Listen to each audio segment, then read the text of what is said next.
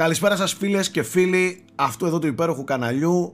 Ε, followers αυτής εδώ της υπέροχης εκπομπής frame rate και μάλιστα θερμοί followers όχι απλά followers των frame rate. Είμαστε εδώ μαζεμένοι για ακόμα μια φορά ε, για μια δύο ώρη, τρία ώρη, πεντάωρη αν έχει κέφια ο Γιώργος Πρίτσκας ε, εμπειρία, παύλα συζήτηση Βλέπεις ότι δεν λέω και το συζήτηση, λέω εμπειρία. Γιατί το να Βι... ακούς πέντε ώρες το Γιώργο Πρίτσκα είναι εμπειρία. Δεν βίωμα, βίωμα. Είναι βίωμα. Μπράβο, έτσι, έτσι. Μπράβο, αυτό είναι. Λοιπόν, εδώ έχω τα παιδιά μου, τον θέμα από τη Θεσσαλονίκη, τον Γιώργο τον ε, πρόεδρο όλων των προέδρων ε, από το πιο νότιο νησί της Ελλάδας και έχουμε και ένα άλλο νησί πιο, πολύ πιο μακριά εκεί στην άκρη της Μεσογείου το, ε, από την Κύπρο, τον Νάικ. Γεια σας. Καλησπέρα. Γεια σας, γεια σας. Ε, θα, without further ado που λένε και οι Αμερικάνοι θα ήθελα πάρα πολύ τον ε, Θέμη να μας μεταφέρει την πιο καυτή επικαιρότητα. Ποια Άσε, είναι η είδηση; Ξέρω, να το, να το. Το ξέρα. Η είδηση είναι το μία. Ήξερα, ρε. Το ήξερα ότι Βγαίνει το ο ήξερα Κρέιτος. Εντάξει, μαμόθρεφτα. Εντάξει, τα μαμόθρεφτα. που Έρχεται τα- ο μπαμπάς. Μπορούν, μπορούν να σταματήσουν τα μαμόθρεφτα να κλαίνε τώρα για το πότε και Καλά, γιατί και εντάξει. να απειλούνε. Ε, Ρε εντάξει. φίλε, πόσο δράμα είχε το God of War τις τελευταίες εβδομάδες. Ε, είχαν βγει κάποια leaks ότι θα ανακοινωθεί η ημερομηνία κυκλοφορίας. Που εν πάση περιπτώσει αυτοί τα ρεπορτάζ όλα αυτά μέσα έπεσαν. Είπαν ότι θα ανακοινωθούν οι συλλεκτικές κτλ. Και επειδή τέλος πάντων για τον ΑΒ λόγο το καθυστέρησε η Sony, ε, το ίντερνετ έπαθε blackout. Αποσυνδέθηκαν οι εγκέφαλοι από τα χέρια ε, και ο καθένας έγραφε ό,τι να είναι, ρε φίλε. Δηλαδή, ε, Εγώ έφαγαν νομίζω- Τόσο, τόσο επίθεση άνθρωποι που. Α μην σταθούμε σε αυτό. Δεν θέλω να σταθούμε σε πάντων. αυτό γιατί είναι τέρμα τοξικό και ηλίθιο και πανηλίθιο όλο αυτό το concept τελευταία στα video games. Ε, και όχι μόνο, αλλά μιας και μιλάμε τώρα για video games, μιλάμε ε, ας πούμε για αυτά. Ε, το θεωρώ τέρμα ηλίθιο αυτό το concept που με τη μία γκρινιάζουμε, με τη μία κράζουμε, με τη μία βγάζουμε polls, ε, ε, ε, υπογραφές, ε, δηλαδή κούρασε, απειλούν, τρα- το τραβάνε το Α, και εγώ το σκηνή. μόνο που θέλω να πω, ρε φίλε. Τραβηγμένες- Α πούμε, τώρα Ναι. τελευταία πέφτει κράξιμο για τον Diablo Immortal, για τα microtransactions. Άμα. Εντάξει, κράξει τον Diablo Immortal είναι υπερβολικά τα microtransactions. Άμα κράζεις και τον God of War και τη Santa Monica, ε, μετά τα ισοπεδώνεις, δεν σε παίρνει να κανείς την στα σοβαρά. κράξεις στη Σάντα Μόνικα, κανείς δεν έχει το απειρόβλητο. Αλλά, αλλά. Άμα κάνει κάτι, ρε φίλε, όχι όχι γιατί. τώρα. Ναι, αυτό, ναι. Δηλαδή, ε, κα- η δύναμη του ίντερνετ είναι πολύ χρήσιμη για να αλλάξει τα κακό κείμενα. όχι λέω, αλλά όμως, μετά- όχι όμως να αλλάξει και ξέρω εγώ γιατί δεν το ανακοινώνετε, θα σας βάλουμε μέσα, θα σας βάλουμε φωτιά και πάρε και ένα dick pic. Ε, όχι, εκεί είσαι, είσαι, είσαι μπούφος, φύγε, δεν χρειάζεται να λέγεις σε καν gamer, σήκω φύγε αυτή την κοινότητα, τη βρωμίζεις. Εντάξει, τέλος πάντων. Ε, God of War Ragnarok.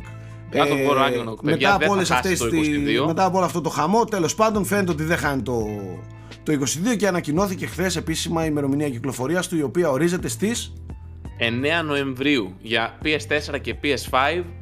Ε, είδαμε και ένα τρέιλερ το οποίο ήταν CGI, αλλά ήταν αρκετό για να μας δώσει έτσι μια δόση από το, το- από το τι έρχεται.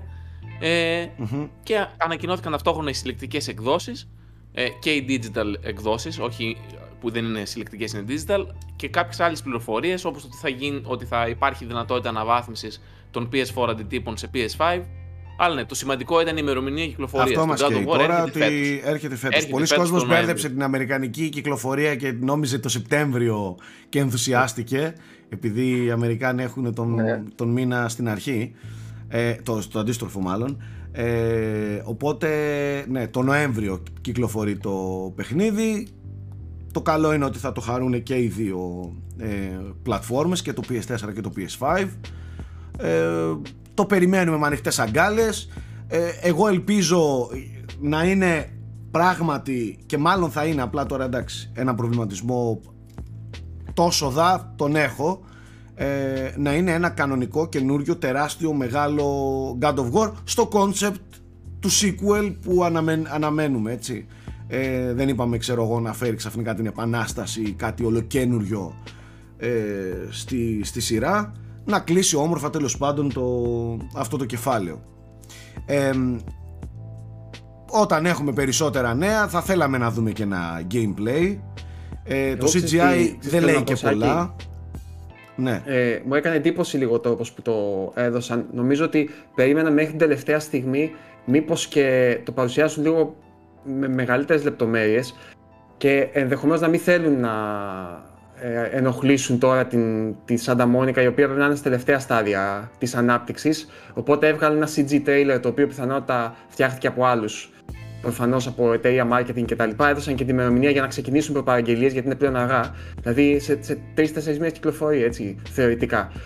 Ε, σε πέντε, ναι, σε πέντε ας πούμε, αλλά ok. Okay. Τέλος πάντων. Έχουν ε, και τα ε, μαμόθρεφτα που κλαίνε, είναι και αυτά, ναι.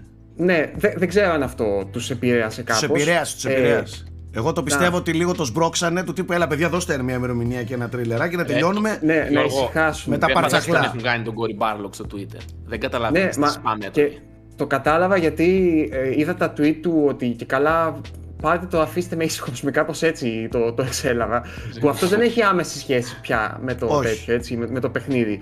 Απλά είναι η εικόνα ας πούμε, του, του προηγούμενου God of War και τον έπαιζαν προφανώς. σχέση έχει, απλά δεν είναι ο director. Είναι ο ναι, επικεφαλής ναι. της Santa Monica εντάξει, περνάει, περνάνε πράγματα από τα χέρια του απλά δεν είναι ο director. Ναι, ok. Okay. ε, δεκτό, τέλος πάντων, εγώ περιμένω να δω περισσότερο από το παιχνίδι γιατί ουσιαστικά έχουμε δει ένα δίλεπτο gameplay trailer το προηγούμενο. Με δηλαδή, αποσπάσματα άλλο. έτσι, ναι. Ναι, ε, ωραίο το CG trailer, ατμοσφαιρικό, σε βάζει έτσι στο κλίμα, αλλά λογικά όπως λέγαμε και μεταξύ μας το Σεπτέμβρη λογικά θα έχει ένα state of play αφιερωμένο όπως κάνει η Sony, δηλαδή περίπου έναν περίπου μήνα πριν την κυκλοφορία, αφιερωμένο στο παιχνίδι, στο οποίο θα μπορούμε να μιλήσουμε πλέον αναλυτικά για το τι, τι μπορούμε να περιμένουμε και τι όχι. Ναι. Ε, και δεν νομίζω να υπάρχει και καλύτερο παιχνίδι να κυκλοφορήσει μέσα στο χειμώνα, ξέρω που ξεκινάει ο χειμώνας. Από στα χιόνια. Ε. χιόνια, ναι, πάγους. Πάει, πάει, πάει πολύ. Παιδιά, ε, γενικά, εσείς να, δεν έχετε τέτοια πράγματα, τέτοιους χειμώνα, αυτά δυστυχώς εσύ δεν μπορείς να, να μπεις σε mood. Άμα θέλεις, εσύ δεν μπορείς να μπεις σε mood. Πώς θα μπεις σε mood εσύ από την Κύπρο, που είναι διαρκώς καλοκαίρι και τροπικά τα σκηνικά; Άντε να έχετε καμιά βροχούλα. Ξεχνάς που γεννήθηκα και μεγάλο. Άλλο αυτό. Ε, πλην 30. Ναι, ρε ε. παιδί μου, το θέμα είναι που θα το παίξεις όμως και θα το παίξεις ναι, με φίνικες απέναντί σου να, να κυματίζουν και το, το, το ηλιοβασίλεμα στη, στη θάλασσα. Δεν είναι το ίδιο. Ε, Σωστά. Τέλος πάντων, αυτά και με το Ragnarok. Δεν έχει και κάτι άλλο να επικοινωνήσουμε. Ε, όταν έχουμε και περισσότερα να κουβεντιάσουμε σχετικά με το ε, με το παιχνίδι ίσως όταν δείξουν κάποιο gameplay trailer κάποιο gameplay πιο αναλυτικό στο επερχόμενο state of play να το, να το πιάσουμε ξανά παρακάτω Θέμη ε, παρακάτω, άμα θέλεις κάτι πολύ ε, φρέσκο, είναι το Skull and Bones, το οποίο το είδε ο Γιώργος. Θα έχει τελειώσει το embargo όταν θα έχει ανέβει εκπομπή. Δεν ξέρω αν θες να το συζητήσουμε. Ναι, έχουμε και μια συνέντευξη επίσης με την Creative Director της Ubisoft Σιγκαπούρης που έχει αναλάβει την ανάπτυξη. Ε, κοίταξε, το παιχνίδι σε σχέση με το πρώτο τετραετίας που το είχαμε δει τελευταία φορά και εγώ είχα τύχει και να το παίξω, τώρα δεν θυμάμαι μετά στην E3, στην Gamescom, δεν θυμάμαι που ήταν ακριβώς. Ε, φαίνεται πολύ πιο εμπλουτισμένο. Φαίνεται πολύ πιο εμπλουτισμένο. Δεν, δεν βλέπω τρελές διαφορές όσον αφορά τη, τη βασική αρχοκοκαλιά του. Okay. Δηλαδή παραμένει ένα επικεντρωμένο στις, στις ναυμαχίες πειρατικό παιχνίδι και στο να φτιάξω το, το πλοίο μου, να το ε, παραμετροποιήσω, να το κάνω δικό μου τέλος πάντων και να εκτελώ ε, αποστολές το οποίο σαν δομή πιο πολύ, από ό,τι έχω καταλάβει τώρα έτσι, γιατί ε, τη στιγμή που γράφουμε την εκπομπή ακόμα δεν έχω πάρει πίσω τις απαντήσεις, δεν τις έχω διαβάσει με τις απαντήσεις της, της ΝΕΞ, τις οποίες προσπαθώ λίγο να, να εξακριβώσω τι ακριβώς γίνεται με τη δομή του. Δηλαδή, έχει κάποιο main story το οποίο ακολουθείς ή είναι λίγο πιο MMO φάση; Γιατί μας είπαν ότι είναι πιο προσανατολισμένο να παίζετε σε cop mm-hmm. παρά single player, παρότι μπορεί να παιχτεί και single player. Το οποίο θα έχει διάφορες αποστολές να πας να κάνεις ομαδικά και να επιστρέψει με το loot κτλ. Ωραίο φαίνεται, διασκεδαστικό φαίνεται, έχει έτσι μια πιο ρεαλιστική προσέγγιση στους πειρατές. Ε, από εκεί και πέρα τώρα ε, έχω, ξέρεις, επειδή έχει και όλο αυτό το παρελθόν από πίσω του, είμαστε λίγο καχύποπτοι γαμότο. Ε, εγώ θα ήθελα να το παίξω δηλαδή πρώτα πάλι, πριν βγάλω το οποιοδήποτε συμπέρασμα. Πάντως, βγαίνει τώρα, βγαίνει τον Νοέμβριο και αυτό, ε, και νομίζω δεν θα αργήσουμε να, να, να, δούμε περισσότερα, ίσως και στην Gamescom να το παίξουμε. Gamescom. Ναι, ναι. σίγουρα στην Gamescom, ναι. ναι. Οπότε, για να δούμε. Σίγουρα φαίνεται καλύτερα από ό,τι ήταν όταν το είχαμε τελευταία φορά. Με ποια έννοια, ότι στο προηγούμενη, στην προηγούμενη έκδοση δεν μπορούσες καθόλου να βγεις από το πλοίο σου. Δηλαδή δεν- είχε μεν τα, τα νησάκια και αυτά, αλλά ήταν εντελώς σαν interface μενού όπου πήγαινες, έκανες τι συναλλαγές σου και ξανά έφευγες. Εδώ τώρα ξέρεις, έχουν αναπτύξει ένα κομμάτι στο οποίο είναι πιο ζωντανό. Δηλαδή, πας στην πόλη, αλληλεπιδράς με τους χαρακτήρες, αγοράζεις, έχει νομίζω mini games και τέτοια. Τώρα, πόσο ανεπτυγμένο ή όχι είναι αυτό το κομμάτι πέρα από αυτά, δηλαδή από τα μικρά hubs που πας και συναντάς και άλλους παίκτες κτλ. Δηλαδή, αν έχει και όντως κόσμο να εξερευνήσεις ε, με τα πόδια, δεν ξέρω. Νομίζω πως όχι. Ναι. Αυτό κατάλαβα εγώ. Δηλαδή, βλέπεις, έχω ακόμα πολλά ερωτήματα. Ένα 20 λεπτό περίπου μας έδειξαν. Νομίζω είναι η παρουσίαση που θα δείξουν και στο κοινό. Α, δηλαδή ακόμα δεν γνωρίζουμε αν στο Skull and Bones κατεβαίνει ο παίκτης να εξερευνεί. Σίγουρα κατεβαίνει. Απλά δεν ξέρω αν είναι φάση κατεβαίνεις και είσαι φάση open world. Κατάλαβες. Ή Ναι. κατεβαίνεις και είναι απλά ένα hub το οποίο είναι εντελώς περιορισμένο αυτή η πόλη να κάνεις τις Ναι, προμήθειές οκ, να τις ναι. πάρει για το ταξίδι. Ναι, ναι, Κατάλαβες. Ναι, ναι, ναι. Ε, οπότε, ναι, δεν, δεν, δεν νομίζω να έχει κάποιο gameplay ως πεζός. Κατάλαβες; Ναι. Τέλος πάντων. Ε, φαίνεται όμως πολύ ανεπτυγμένο το κομμάτι της ναυμαχίας. Πολύ ανεπτυγμένο. Δηλαδή έχουν πάρει αυτό που είχε το, το Black Flag. Flag, flag. Ναι, και το έχουν πάει στο 100, ας πούμε. Αυτό, είναι, αυτό είναι πολύ ωραίο. Και ήταν Ναι, ήδη ναι. πολύ ωραίο το. Ναι, ήταν πολύ η απολαυστικό. ναυμαχία. Ναι, και- και αυτό και που μου στα άρεσε πολύ, Assassin's παιδιά, είναι Creed τα ότι- επόμενα έχει. Το έχουν κάνει αρκετά χαοτικό όταν είσαι στη θάλασσα. Δηλαδή δεν ξέρω πού θα σου έρθει. Μπορεί να σου επιτεθεί η αστυνομία εισαγωγικά των θαλασσών. Μπορεί να σκάσουν άλλοι παίχτες να σου κλέψουν το loot που έχεις από αποστολή. Αυτό Μπορεί μου να αρέσει που σκάσει- ακούω. Ναι, Πάντως. μπορεί να σκάσει καταιγίδα. Ε, ζώα, ξέρω εγώ, τεράστια φάλαινα ή οτιδήποτε. Ε, έχει δηλαδή πολλές, πολλούς παράγοντες που μπορούν να το κάνουν έτσι ενδιαφέρον Οκ. όταν είσαι έξω. Ναι. Και φαίνεται αρκετά διαφορετικό από τα άλλα πειρατικά παιχνίδια, δηλαδή από το Sea of Thieves, ας πούμε. Δεν μου το θυμίζει καθόλου. Και ναι, εικαστικά είναι η μέρα με την Και εικαστικά και σαν προσέγγιση και σαν gameplay νομίζω ότι είναι αρκετά διαφορετικό και σαν φιλοσοφία. Οπότε για να δούμε. Δηλαδή με ενδιαφέρον φαίνεται. Ναι. Είναι μια καινούργια προσπάθεια από τη Ubisoft. Okay. Καλά, δεν τη λες και καινούρια. Ναι, Ναι, οκ. ναι. Σωστό. Εδώ και μια πενταετία περίπου βασανίζεται Ε, να εμφανιστεί ξέρ- και παλεύει. Και τώρα που το είπες, είδαμε και κάτι άλλο. Ήταν και το Mario Rabbids ε, επίσης, το Sparks of Hope, το οποίο παιδιά φαίνεται φανταστικό. Ε, είναι. Αυτό που μου έκανε λίγο εντύπωση είναι ότι έχουν πάρει το πρώτο παιχνίδι και ό,τι τικ θα μπορούσες να είχες ως, όχι παράπονο, ως περιθώριο βελτίωσης, το, έχουν- το έχουν πάρει και το έχουν δουλέψει όντως. Δηλαδή, οι κόσμοι τους που ήταν λίγο διάδρομοι στο παλιο όταν ήσουν εκτός μάχης, ε, τους έχουν ανοίξει. Έχει πλέον μεγαλύτερη ποικιλία σε περιβάλλοντα κτλ. Έχει πάρα πολύ προσεγμένη παραγωγή. Πάρα πολύ. Δηλαδή, νομίζω αυτό φαίνεται και από τους τρεις ε, συνθέτες που έχουν πάρει στο, στο, στο project. Δηλαδή, πέρα από τον Grant Kirkhope που ήταν και στο πρώτο, έχουν πλέον και τον Cocker, ο οποίος είναι πλέον μεγαλούτσι όνομα στην βιομηχανία και έχουν και την. Με ενδιαφέρει τώρα το όνομά της που έχει κάνει τα Kingdom Hearts κτλ. Οκ, ναι, ε, κατάλαβα. Επίσης μεγάλο όνομα. Ε, ναι, φαίνεται επειδή το πρώτο έκανε επιτυχία, αυτό να είναι ό,τι είναι και το πρώτο, αλλά ακόμα περισσότερο, ας πούμε. Πάρα πολύ προσεγμένο. Μου φάνηκε έτοιμο το παιχνίδι. Πότε δηλαδή, κυκλοφορεί έτσι όπως αυτό, το είδα. Γιώργο; Αυτό βγαίνει τον Οκτώβρη. Οκ. Ε, Ακριβώς είναι- δεν θυμάμαι. Α. Είναι σίγουρα, νομίζω, Ε, 20, 20 Οκτώβρη. 20. Ναι, 20. 20 Οκτώβρη και το ωραίο, το ωραίο. Έχουν, έχουν κάνει το σύστημα μάχης, έχουν βγάλει το grid, δεν έχει πια grid, δεν είναι δηλαδή τόσο ας πούμε, ε, να το πω τρομακτικό για κάποιον που δεν έχει συνηθίσει σε τέτοιου είδους gameplay. Οπότε νομίζω προσπαθούν να προσελκύσουν χωρίς να αφαιρέσουν το τακτικό κομμάτι, να το κάνουν λίγο πιο προσβάσιμο σε νέους παίχτες που δεν έχουν ξαναπαίξει ποτέ ε, strategy, ε, turn-based strategy παιχνίδι. Οκ.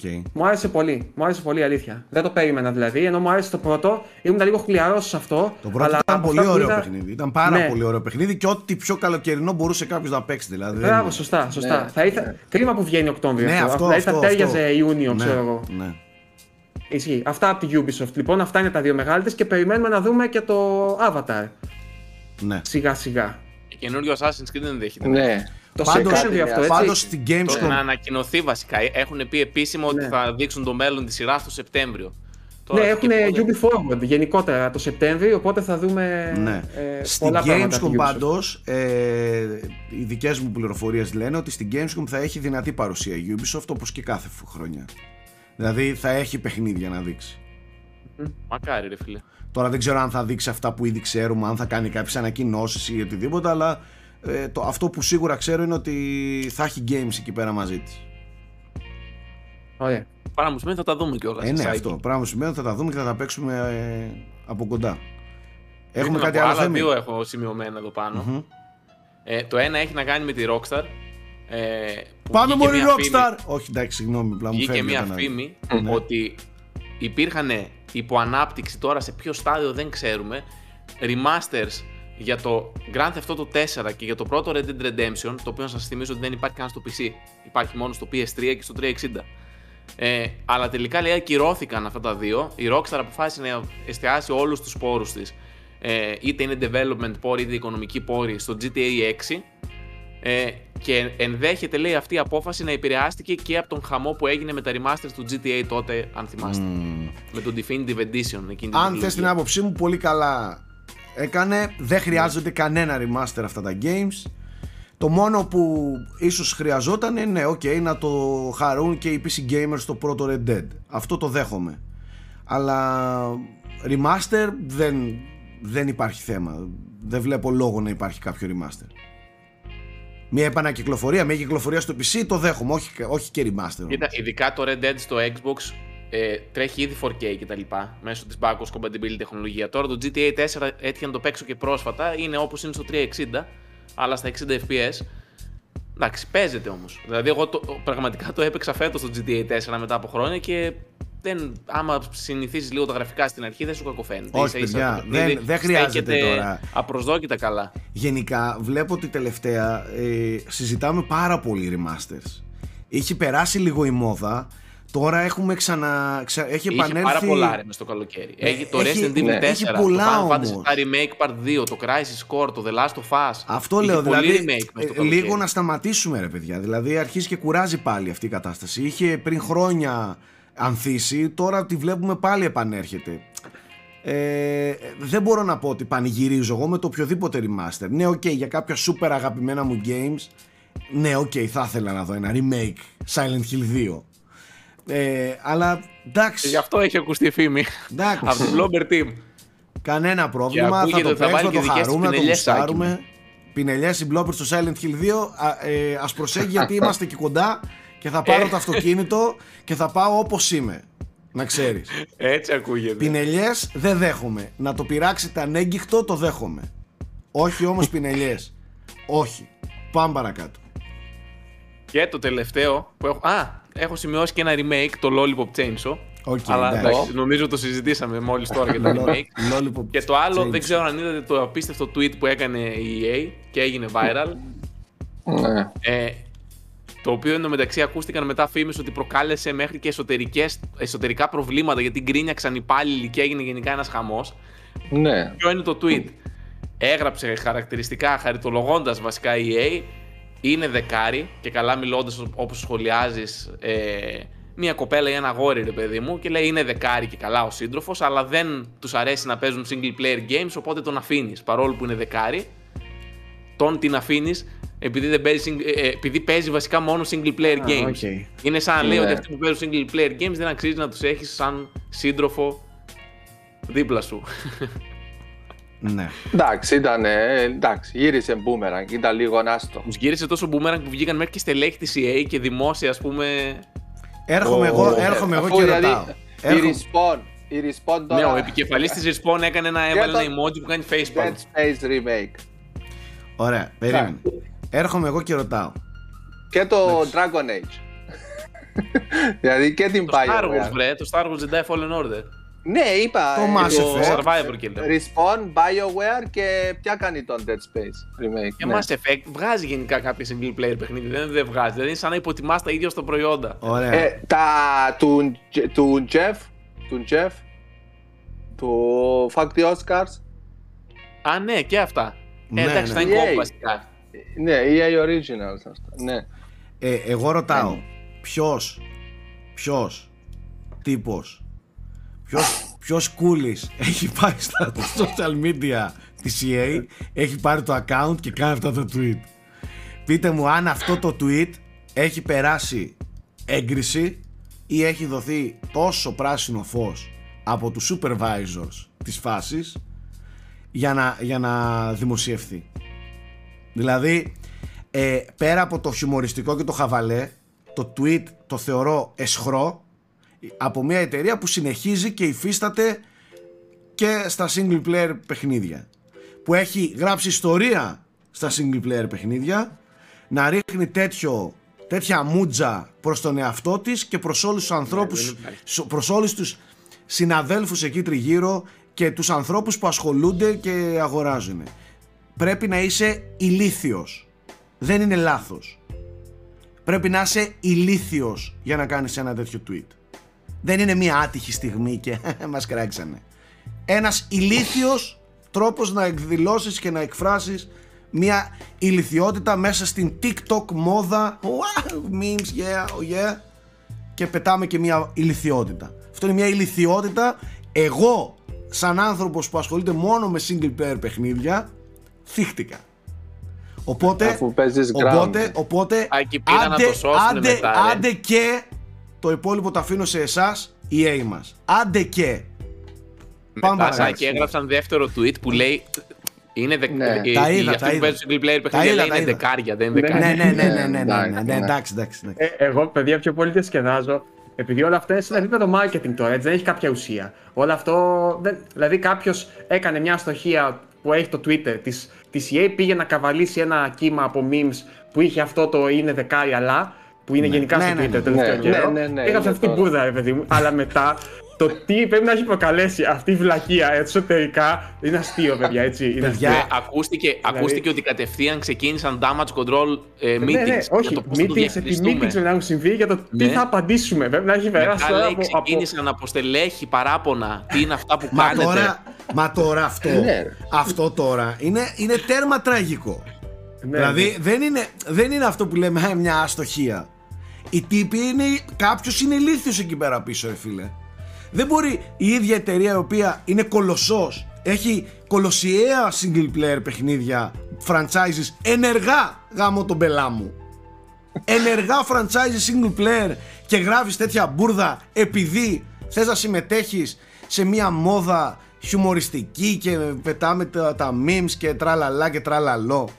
Δηλαδή ε, είναι ηλικιότητα ρε παιδιά, δεν μπορώ να το θέσω αλλιώς. Ο άνθρωπος αυτός δημιούργησε χοντρό θέμα στην εικόνα της εταιρείας. Θα έρθει τώρα εμένα η EA αύριο να μου δείξει στην Gamescom, στην E3, στην, στην ένα single player παιχνίδι και αυτό το tweet θα το αφήσουμε έτσι να περνάει; Ή θέλει να πάρω σοβαρά εγώ ξανά single player παιχνίδι της; Όταν η ίδια μέσω του, του account της που εκπροσωπείται η εικόνα μιας εταιρείας λέει τέτοια πράγματα ωραίο το χιούμορ και το έχω δει σε εταιρείες που το ενστερνίζονται πολύ τελευταία και αυτή τη μόδα και λίγο TikTok και λίγο χαβαλέ και λίγο meme και και και αλλά κάτσε και σκέψου τι, τι κάνεις μην, μην τα πετάς μόνο σκέψου τι κάνεις Προφανώς δεν είχε την απαραίτητη σκέψη αυτό το tweetsάκι, αλλιώς δεν θα γινόταν. Τώρα τι Ναι. να σου πω. Ή το έγραψε κάποιος που παίζει μόνο multiplayer και, είχε- και νόμιζε ότι είναι όλοι σαν και αυτόν. ας πούμε. κοίταξε όταν διαχειρίζεσαι ένα account Ναι, ναι, πλαστιεύομαι. Όταν προφανώς. διαχειρίζεσαι ένα account ενός κολοσσού, corporation, εντάξει, corporation κολοσσού με, με, με, με, με οικονομικά που δισεκατομμύρια. ζαλίζουν, με οικονομικά που ζαλίζουν, ε, δεν λες κάτσε να κάνω ένα χαβαλέ tweet. Εντάξει, δεν το λες αυτό.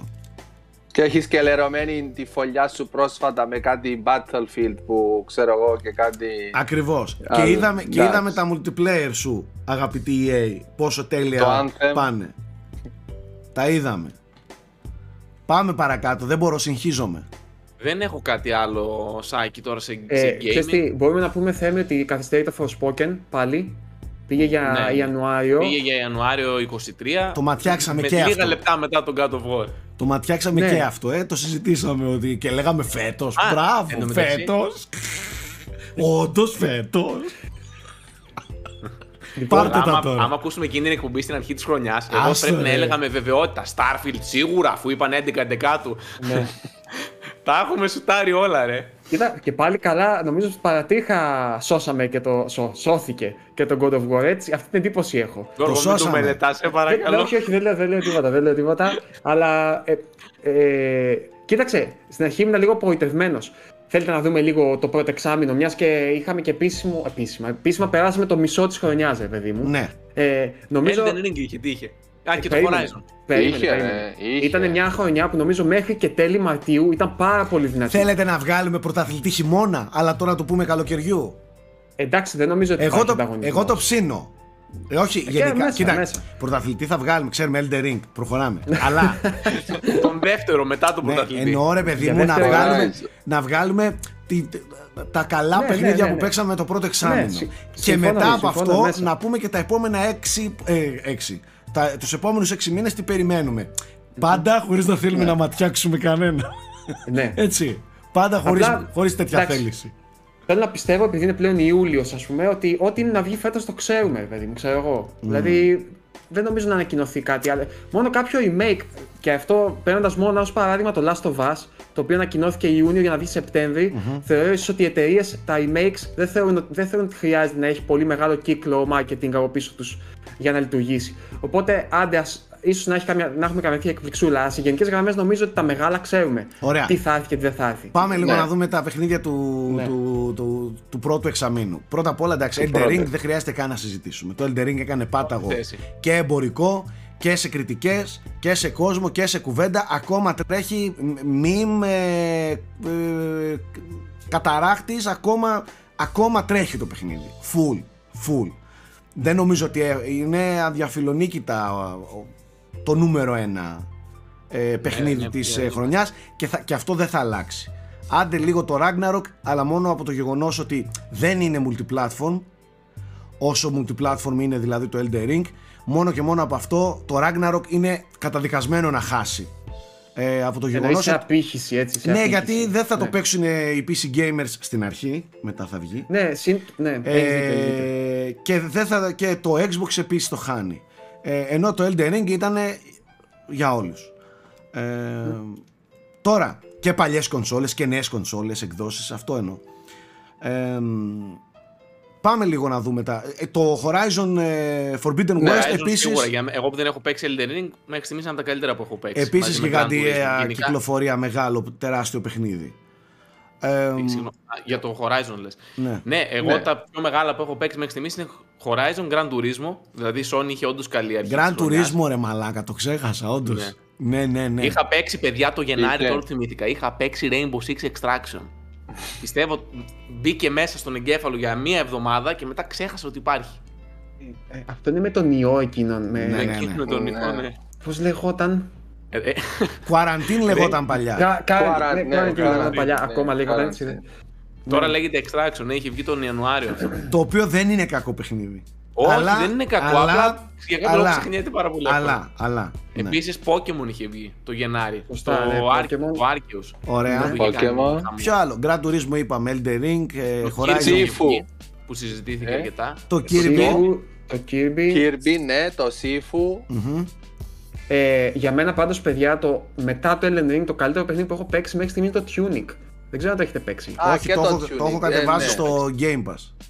Το οποίο είναι Α, εκπληκτικό. Ghostwire Tokyo, παιδιά, βγήκε επίσης. Ghost- Α, Ghostwire Ghostwire Tokyo, σωστά. Tokyo. Μπράβο. Είχαμε πολύ πράγμα. Το Tiny Tina βγήκε, που το έπαιξα εγώ, το Borderlands. Το Wonderlands, ναι. Ναι. Ε, παιδιά, επίσης βγήκε το GTA στις κονσόλες νέας γενιάς. Να ο Βασιλιάς. Οκ, οκ, Εντάξει. οκ. Ε, μετά βγήκε το Lego εκείνο το παιχνίδι, το Star Wars που ήταν αρκετά μεγάλο. Το Sniper Elite τώρα πρόσφατα. Trek to Yomi, Evil Dead. Το Quarry. Ε, το DLC του Cuphead. Και τώρα, τώρα τον Ιούλιο αναμένεται το Xenoblade 3 που θα είναι τεράστιο. Το Stray. Άστα αυτά, άστα αυτά, άστα αυτά. Είπαμε Άστα. για το πρώτο Ε, εξάμεινο. τι άλλο κοίταξε, βγήκε; κοίταξε. Από κολοσσούς δεν είχαμε μεγάλα. Πολλά. Είναι 3-4. Δεν έχει παραπάνω. Ναι. Α, το Dying Light επίσης βγήκε. Α, ναι, το Dying Light το Ναι, δέχομαι. ναι, Είναι τεράστιο, ναι. Έχεις δίκιο. Το Dying Dying Light Light. 2, βέβαια.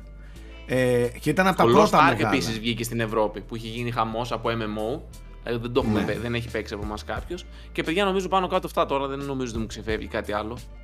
Ναι. Ναι, τα, τα οποία νομίζω ότι όλα τα βγήκαν μέχρι τέλη Μαρτίου. Αυτά τα πέρα που είπαμε. Δηλαδή Dying Light, ε, Pokemon, ε, Kirby, Elden Ring, Horizon, Gran Μέχρι τον Απρίλιο Turismo. όταν βγει όλας. Ναι, νομίζω αυτό το τελευταίο δίμηνο είναι που έχει λίγο έτσι κατευνάσει, ε, έχουν κατευνάσει κυκλοφορίες. Αντικειμενικά δεν ήταν τέλειο εξάμεινο. αν καθίσετε και σκεφτείτε άλλα εξάμεινα ε, παρόμοια στο παρελθόν, δεν ήταν τέλειο εξάμεινο. Όπου, παιδιά, θυμάστε το Μάρτιο γιατί του 17 καλό, τι είχε γίνει. ε, ε, ε, δι- μπορεί να είναι διαμαντένιο το tunic, μπορεί να έχει πολλά τέτοιου στυλ φανταστικά games από big guns, είναι ένα Elden Ring, ένα Horizon Forbidden West, Gran Turismo 7 και το Dying Light για τους πιο PC φίλους που είναι και πολύ μεγάλο Εντάξει, ρε, παιδιά, franchise εκεί. έχω, Αυτά, έχω μια αίσθηση ότι. αυτά. Ναι. Ε, θα έλεγα για το Horizon και το Gran Turismo που ήταν και τα δύο καλά παιχνίδια. Ε, έχω μια αίσθηση όμως ότι επειδή ακόμα είναι μικρή η βάση χρηστών του PS5, σαν δεν πολύ ακούστηκαν όσο θα περίμενες, Εσύ νομίζω. Πήγαινε και στο PS4 και τα δύο. Ναι, και στο. Ισχύει. Δεν νομίζω Ισχύει, ότι αλλά- αδικήθηκαν από το θέμα κόσμου. Δεν, δεν ξέρω, δεν ξέρω. Γιώργο, Απλά έχω, Γιώργο. ίσως το Horizon έπεσε πάνω στο Elden Ring και το Ναι, κατάπιε. ναι, σίγουρα. ναι. Ε, και το Gran Turismo δεν ξέρω. Ίσως, δηλαδή πιο πολύ ακούω το Forza. Ίσως επειδή είναι πιο ενεργό ως, ως περιεχόμενο. Δεν ξέρω Γιώργο, τι, Γιώργο, πώς- όχι, όχι. Ό,τι όχι. έγινε με τον το, Gran Turismo. το Το Gran Gran Turismo Turismo έχει πάει γίνει χαμός, τρομερά. φίλε. Έχει γίνει χαμός. Έχει πάει τρομερά, απλά σου δίνει αυτή την εντύπωση γιατί τις πρώτες μέρες είχε γίνει ένα θέμα με τους servers και τα λοιπά. Ε, και, είχαν και, γκρινιάξει και λίγο. το άλλο που είχε γίνει Όχι, το θέμα με. ε, που εντάξει, προσπαθήσανε τώρα, ε, και ακριβήνανε κάποια πακέτα και εκείνα που. Ναι, γι' αυτό ίσως να σου έχει μείνει, αλλά σαν κόσμο έχει Όχι. πολύ λαό τον Grand Turismo. Εγώ, α, εγώ δεν ξέρω τα νούμερα. Εγώ απλά δε, ε, παρακολουθώ τις συζητήσεις, δεν βλέπω να συζητιέται πολύ. Τουλάχιστον στο δικό μου, ε, σε αυτά που παρακολουθώ εγώ, γι' αυτό το αναφέρω. Κοίτα, στα, θε- στο, σε θέμα e-sports και σε θέμα sim τέτοιο δεν, δεν μπορείς να καταλάβεις. Είναι πλέον δηλαδή για χρόνια θα ασχολούνται με τον Grand Turismo. Τέλεια, ωραία, εντάξει. Ναι, χαίρομαι. έχει πολύ χαίρομαι γιατί φανατικό ε, κοινό. μου λέγατε ότι είναι πολύ καλό παιχνίδι. Γι' αυτό. Όχι, όχι, είναι Κοίτα, φανταστικό. Το άλλο είναι, είναι είναι. Game Pass. Το άλλο είναι και Game Pass, έχει Ναι. σχεδόν 21 εκατομμύρια Εντάξει, Ναι. είναι και παίκτες. arcade, ρε παιδιά. Το Forza Horizon απευθύνεται κυριολεκτικά σε όλους. Το Grand Turismo δεν νομίζω ότι απευθύνεται σε όλους όλους. Εντάξει. Όχι. Σωστό, σωστό, έχεις δίκιο. Τέλος Fun fact, πάντων. Από Racing βγήκε και το Formula 1, το οποίο το έπαιζα εγώ τώρα, αυτές τις ημέρες. Πώς είναι, Θέμη; Το οποίο είναι πολύ καλό. Εγώ δεν είχα επαφή με τη σειρά και εντυπωσιάστηκα για να είμαι ειλικρινής. Ειδικά με το, με το campaign που έχει. Μέσα στον αγωνιστικό χώρο είναι εξαιρετικό το παιχνίδι. Δηλαδή, σαν Φόρμουλα 1, η αίσθηση που δίνει, ε, νιώθεις πραγματικά ότι παίζεις διαφορετικό driving. Δηλαδή, ότι είσαι με ένα αυτοκίνητο το οποίο έχει ακραία επιτάχυνση, ε, που είναι πολύ χαμηλά στο έδαφος, ο χειρισμός του, με ό,τι συνεπάγεται αυτό κτλ. κτλ. Αλλά αυτό που μου άρεσε πάρα πολύ είναι το campaign, το, το τριγύρο που έχει. Γιατί αναλαμβάνεις να έχεις την ομάδα σου, είσαι μαζί με αυτόν τον οδηγό, αναλαμβάνεις να αναπτύξεις τεχνολογίες για το όχημά σου. Έχει δράμα, μπορεί να δημιουργηθεί μια κόντρα με άλλον οδηγό. Α, έχει οκ. Nike, social media εσύ που μέσα, είσαι, αποφάσεις, εσύ που τέτοια. είσαι Χαρία. ρεϊσάς, ε, δεν, δεν ασχολείσαι με φόρμουλα. Ε, Εσύ λέω που παίζεις racing, δεν σε έχω ακούσει Ναι. να έχεις καλώσει με φόρμουλα παιχνίδι. ναι, δεν έχω σκαλώσει γιατί μ, ξέρεις τι είναι πολύ συγκεκριμένη η φόρμουλα. Ας πούμε, Δεν α, ασχολείσαι με σκέψου- φόρμουλα γενικά; Ε, Κοίταξε, φο- ε, τα- τους αγώνες τους παρακολουθώ, αλλά το παιχνίδι όντως, ναι, ποτέ δεν έκατσα να παίξω, ας πούμε, Nike θα σ' αρέσει να- πάρα πολύ. να- πιστεύω. Να ασχοληθώ. Γιατί πάντα υπάρχουν, υπάρχουν τα άλλα. Δηλαδή και παλιά στον Grand Turismo υπήρχε φόρμουλα. Μπορεί να ήταν φόρμουλα 1, ξέρεις, μπορεί να ήταν IndyCar ή κάτι. Ναι, προτιμώ την πιο μεγάλη ποικιλία. Θεωρώ, εντάξει, πόσες φορές να τρέξεις τη σεζόν, αυτά. Ε, και Ναι, και κατάλαβα. αθλητικά. Ούτε αθλητικά, δηλαδή ούτε NBA ούτε FIFA που έχει career mode ή κάτι. Ναι, Ναι, εντάξει, το φόρμουλα όντως. είναι πολύ πιο αθλητικό game από ότι ένα racing sim κλασικό. Εντάξει, ισχύει. Και είναι και ο λόγος που Ναι. και εγώ να σου πω την αλήθεια δεν μπορώ αυτά. Κάτι NASCAR, κάτι τέτοια. Ε, δεν μπορώ τα ίδια και τα ίδια. Θέλω και εγώ την ποικιλία. Να αλλάζω Nike τα πάνω στο αυτοκίνητα, να λες. έχω κατηγορίες Το- αυτοκινήτων, ε, άλλα tracks. Είναι, είναι εντελώς Κοίτα, έχεις διαφορετικό. 22 πίστες μέσα. Τι Ναι, οποίε θα παίξεις. πλέον είναι 22. Άμα σκεφτείς ότι άμα παίζεις με full κανονισμούς σαν πραγματική φόρμουλα που είναι 50 γύρες ξέρω εγώ πόσες είναι ε, πρακτικά Ναι. για να βγάλεις έναν αγώνα πρέπει να κάθεσαι στον καναπέ 3-4 ώρες, Α, τελειώνεις τον όχι, αγώνα. ανάμιση, είναι- ανάμιση δύο ώρες είναι. Ναι, ναι πόσες είναι ρε εκεί. παιδί μου, απλά είναι αρκετά απαιτητικό. Πιστεύω δεν μπορείς να το Ναι, πάρεις σε ναι. να παίξεις 5-6 αγώνες σε Οπότε σου έχει περιεχόμενο για να σε κρατήσει μήνες άμα θέλεις. Και Ναι, αυτό που ίσως, έλεγα να ίσως είναι ξέρεις ότι... τι, μας καλόμαθε το, το Forza Motorsport και το Gran Turismo και εντάξει, δεν, δεν αγγίζω τα F1, ναι. την ποικιλία του την κερδίζει από τα υπόλοιπα που έχει το campaign. Γιατί σου λέω ότι όσο είναι το κομμάτι εντός πίστας, έχουν φτιάξει άλλο τόσο παιχνίδι. Δηλαδή, φαντάσου απ' έξω Δεν ξέρω αν έχεις παίξει στο κινητό αυτά τα resource παιχνίδια που μαζεύεις πόρους και κάνεις αναβαθμίσεις και Κατάλαβα. τέτοια. Ναι, ναι, κατάλαβα. Ε, ναι. έχει ένα ολόκληρο παιχνίδι φτιαγμένο πάνω στο παιχνίδι. Συγκέντρο, ε, εστίασες σε αυτό το κομμάτι. Ε, βο- σ- ξέρω εγώ, μου έβγαλε μια επιλογή, σε θέλουν για ένα φιλανθρωπικό event ή μπορεί να σε χρειάζεται ταυτόχρονα η ομάδα ανάπτυξης αερο, της αεροδυναμικής. Σε πού θες να Ναι, πας. Δηλαδή έχει και ναι, τύπου RPG ε, αποφάσεις. Έχει, έχει, πλήρω, έχει πλέον το πλήρως Έχει, έχει δηλαδή ναι, και άλλο ένα παιχνίδι εκτός πίστας. Τέλος πάντων. Μπράβο ε, σαν του. παρένθεση, το Formula 1, απλά αυτό, εγώ δεν μπορώ να το επιβεβαιώσω αυτό, αλλά αυτό που άκουσα σαν παράπονο από την κοινότητα είναι ότι είναι πολύ ίδιο. Τώρα εντάξει, αυτό το παθαίνουν Με το- με καμιά τα φορά. προηγούμενα εννοείς, με Ναι, τα ναι, προηγούμενα, για τις ναι. κυκλοφορίες εγώ δεν μπορώ να το επιβεβαιώσω γιατί δεν έχω παίξει. Απλά το μεταφέρω. Μάλιστα. Πάμε λίγο να δούμε και τα επόμενα, το επόμενο εξάμεινο τι έχουμε. Είπαμε ε, να τα πάρουμε με τη, με τη σειρά. Παιδιά, μην μου πείτε stray και τέτοια. Θέλω λίγο τα πολύ πολύ μεγάλα να σου κουβεντιάσουμε. Από τέτοια κάθε χρονιά, κάθε μήνας έχει πολλά. Ναι. Ε, Οκ. Τώρα μιλάω για πολύ μεγάλα games. Έχουμε Modern Warfare 2. Ε, ε, ναι, Modern Warfare Καταρχάς πιστεύω και το Saints Row είναι μεγάλο, τον Αύγουστο. εντάξει.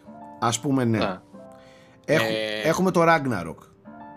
Ναι. Έχουμε το νέο Call of Duty. Mario and Rabbids. Έχουμε το remake του The Last of Us 1, Ναι, είναι μεγάλο. το The Lord of the Rings, το Gollum, Οκ. ε, Το Hogwarts Legacy. Hogwarts. Το Harry Potter είναι τεράστιο. Ναι. ε, ιδιαίτερα το A Plague Tale Requiem, Callisto Protocol. Τα Pokemon. Το καλ- ναι, στο Gotham Μπράβο. Knights, Ναι. ε, τα καινούργια Pokemon, τα Scarlet and Violet που είπαμε. Και Έχει, έχει. Το Avatar καλύτερο. είναι για φέτος. το Avatar είναι για φέτος. Και ακούγεται Ναι, ότι δε- φέτος θα βγει και Need for Speed επίσης. Οκ. Ε, και το Splatoon. Splatoon 3. Δεν πιστεύω Και το στο Need for Splatoon. Speed. Xenoblade Chronicles 3. Και Xenoblade, ναι. Και Ναι, Splatoon. ναι. Έχει, έχει πιο πολλά παιχνίδια το δεύτερο μισό, ναι. Το Mario and Rabbids που σχολιάσαμε επίσης, το Skull and Νομίζω, Bones παιδιά, θα βγει ο επίσης. Οκτώβριος έχει πάρα πολλά παιχνίδια από ό,τι Ναι. έβλεπα. Ναι, ναι. Έχουν Οκτώβριος. μαζευτεί. Έχει Overwatch, το Marvel Midnight Suns, A Plague Tale Requiem, Mario and Rabbids, το Scorn, ε, Gotham Knights και Call of Duty. Πω, πω, χαμός. Είναι όντως Κλασικό χαμός. Οκτώβριος. Εντάξει. ναι, Ναι, Οκτώβριος Οκτώβριος και είναι- Νοέμβρης είναι οι μεγάλοι τέτοιοι έτσι κι αλλιώς. Το Νοέμβριο έχει δύο πράγματα. Pokemon όσοι έχουν Switch και God of War για όλους τους υπόλοιπους. Ε, Δεν ναι. έχει πραγματικά αυτή την κυκλοφορία. Στο Νοέμβριο, παιδιά, έχουν κάνει έτσι. Δεν πλησιάζεις αυτά. Ω, Δεν τα πλησιάζεις. Ναι. Μάλιστα. Ε, Οκ, ακούγεται πιο καλό πάντως αυτό είναι το και το Skull εξάμηνο. and Bones το Νοέμβριο. Ναι, Εντάξει. ισχύει. Ε, φαντάζεσαι κάποιος να πει δεν παίρνω Ragnarok και θα πάρω το Skull and Bones. Μπορεί να είμαι μεγάλος φαν πειρατών, ε, γιατί, τι θέλεις. Μια χαρά, τι εννοείται. Ε, μ, ωραία. Για πείτε Ε, λίγο. εντάξει, ναι. Νομίζω το Ragnarok σε επίπεδο έτσι, απήχησης και κλίμακας και τα λοιπά, πέρα από το Call of Duty, το οποίο εμπορικά ίσως να είναι και το μεγαλύτερο από, από όλα αυτά, και το Pokemon, τα οποία θα πάνε στα 10-15 εκατομμύρια μέσα σε ένα μήνα, στο νερό ας πούμε όλα. Εύκολα. Ε, νομίζω το, το Ragnarok θα είναι αυτό που θα, με το οποίο θα κυριαρχήσει τις συζητήσεις μας τέλος πάντων το Νοέμβριο. Νομίζω είτε είναι ανταποκριθεί στις τεράστιες προσδοκίες είτε όχι, νομίζω όλοι θα παίζουν Ragnarok. Παιδιά, το για μένα είναι Νοέμβριο. το πιο hype του παιχνίδι αυτή τη στιγμή. Δεν υπάρχει κάτι άλλο που να περιμένω πιο πολύ. Δηλαδή, αν μου πεις αύριο μπορείς να ανοίξεις την console και να είναι φορτωμένο μέσα διαμαγεία ένα παιχνίδι που δεν έχει βγει ακόμα. Εγώ θα διάλεγα το Ragnarok. Σας το λέω αλήθεια. Ούτε Για Starfield, φέτος, ούτε τίποτα. λες. Αυτή τη στιγμή με έχει, έχω φάει hype. Έπιασε δεν ξέρω. το... Άμα, σ- τώρα σοβαρή ερώτηση. Σας λένε αύριο ανοίγεις το PS5 σου, το Xbox σου, το Switch σου, οτιδήποτε θέλεις και έχεις μέσα ένα παιχνίδι από αυτά. Ποιο θα θέλετε να παίξετε αύριο; Α, Του 22 αποκλειστικά.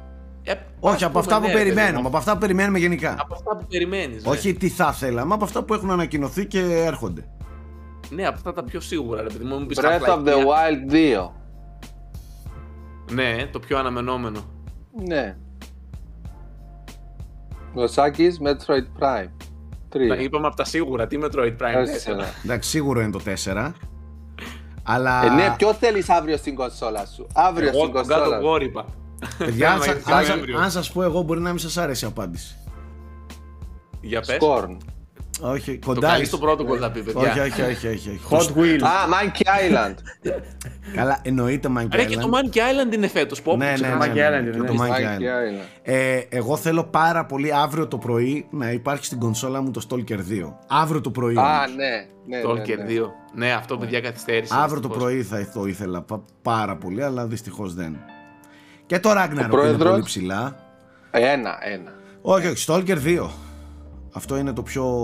Ο Γιώργο, τι τον ρωτάμε; Την Ναι, ίδια μη, απάντηση μη με με εσένα θα ρωτάς, δώσει. μη με ρωτάς. Όσο Ε, υπάρχει η Zelda στην ορίζοντα, δυστυχώς για μένα είναι ναι, αλλά άλλο είναι φοράει τα προτεραιότητα. μπλουζάκια, αδερφέ μου. Και, Ναι, και, ισχύει. και φοράω Βγει από το το, γνήσιο ρε Γιώργο, από όλα το τι πολ- γραφές βγαίνουνε. φο- φοράω το πολύ αγαπημένο από το Skyward Sword. Ναι. Μάλιστα. Ε, μ, Α. για πείτε λίγο, τι παίζετε, παίζετε κάτι τώρα; Εγώ σας είπα παιδιά για το φόρμουλα και θα παίξω Elden Ring γιατί ακόμα ο άχρηστος δεν το έχω ξεκινήσει. Εντάξει, είσαι παράδεκτος, είσαι τραγικός. Το ξέρω, το ξέρω. Είμαι, είμαι άχρηστος στην κυριολεξία και προσέξτε, πήγα και στο Σάκη τότε είχα, πάει, είχα φάει hype. Σάκη, σε παρακαλώ, δώστε μου ρε φίλε, το έχω το CD του μεταξύ του ανθρώπου εδώ μέσα μπροστά μου κάθε μέρα. Πρέπει να σε Τέλος απειλήσω πάντων. να το πάρω πίσω για να το ξεκινήσεις.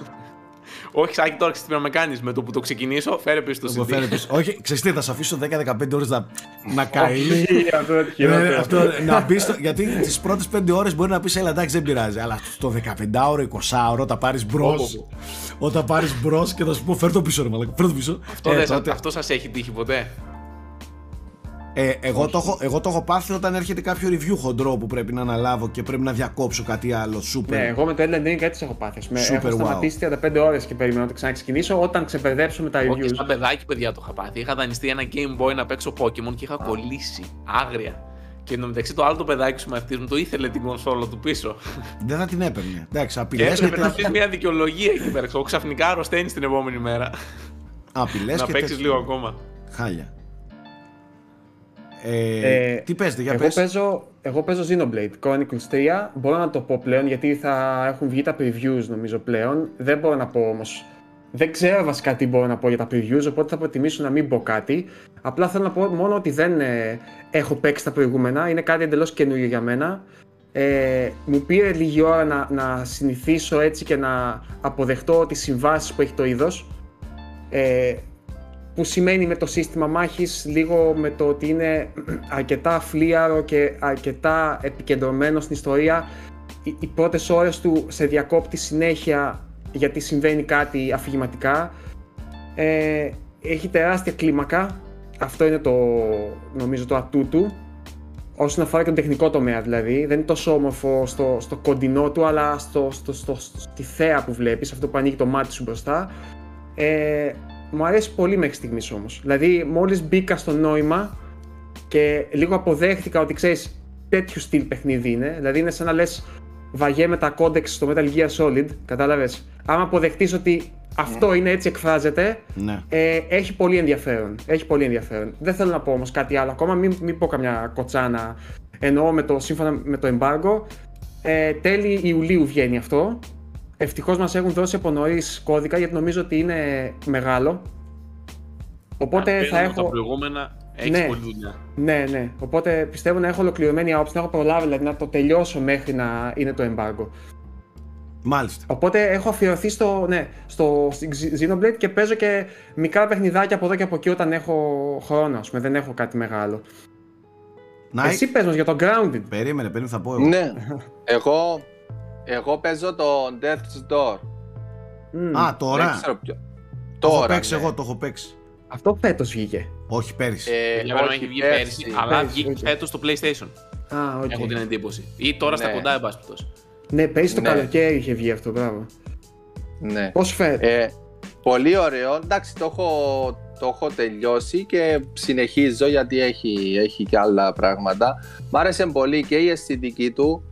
Ε, το, το gameplay του εντάξει είναι basic, είναι λίγο Zelda αλλά με το evade, με όλα αυτά το να ξέρεις τα, οι, τα bosses κάνουν telegraphed κινήσεις θέλει λίγο, έχει λίγη τακτική στρατηγική και το level design του γενικά και πώς ανταμείβει την εξερεύνηση, πώς είναι κρυμμένοι κάποιοι γρίφοι. Έχει τη φιλοσοφία του Zelda με το, ξέρεις, backtracking αφού του πάρεις κάποια Ναι, και δύναμη. δε- δεν έχει και, δεν έχει και χάρτη από ό,τι θυμάμαι έτσι. Δηλαδή Ακριβώς, έπρεπε να ναι, καταλάβεις πού πρέπει να πας και τι να κάνεις, γιατί αλλιώς... Ναι. Δεν Ε, έχει χάρτη, όμως έχει portals, δηλαδή έχει fast Ναι, ναι, ναι, travel. ναι. Ε, επίσης μου άρεσε το... Γενικά η ιστορία, ας πούμε το πώς αποτυπώνεται η ιστορία. Ε, συμπαθητικό Ε, είναι. Και εγώ, μμ. πάντως, σ- μόλις αν τελειώσει αυτό τέλος πάντων, πιάσε το Tunic. Θα σου φαίνεται σαν demo αυτό πώ ήταν στο Tunic. Το οποίο Ναι. δεν είναι βέβαια ακριβώς το ίδιο πράγμα. Αυτό επικεντρώνεται λίγο παραπάνω στο, στο combat όσο προχωράει. Σήμερα το, θα το ξεκινήσω, παιχνίδι. ρε. Σήμερα θα το ξεκινήσω, αλήθεια, μα το Θεό. Παιδιά, έχω, το ε, Tunic. έχω παίξει το Το έχω demo, κατεβάσει μ' στο άρεσε Game πολύ. Pass, στο Είναι Άκου, Game και άκου, πιο- άκου. Γιώργο, άκου, επειδή έπαθα το ίδιο πράγμα. Εγώ είχα παίξει το demo όταν είχε Ναι. βγει πέρυσι, δεν θυμάμαι τώρα, στο, το καλοκαίρι, με- στο πλαίσιο της E3 κάτι τέτοιο. Ναι, ναι. και δεν είχα ξετρελαθεί. Αλλά είχαν επίτηδες αλλάξει πράγματα στο demo και δεν μπορείς να πιάσεις την ό,τι φιλοσοφία του. Παιδιά, είναι εκπληκτικό παιχνίδι και είναι ένα παιχνίδι το οποίο όσο παίζεις αλλάζει. Δηλαδή, ανακαλύπτεις ότι υπάρχουν πράγματα που ήταν εκεί και δεν το ήξερες. Καταλαβαίνετε τι εννοώ; Δηλαδή, έχει ένα στοιχείο μετά από τη μέση του το οποίο το αλλάζει εντελώς. Δεν είναι ένα τυπικό όπως είναι το De- Death's Door, ένα τυπικό Zelda Souls, Pavla Ωραία. Souls-like παιχνίδι. Πριν αρχίσεις. Πριν, Ναι. πριν αρχίσει αυτό και μπαίνει στο Pantheon δίπλα στο Disco Elysium γιατί εδώ και 10 εκπομπές μας πας τις μπάλες γι' αυτό πριν φτάσει λοιπόν σε αυτό το επίπεδο θα το παίξω για να, για να, γιατί μετά από ένα σημείο είναι ανεπιστρεπτή δηλαδή Κοίτα.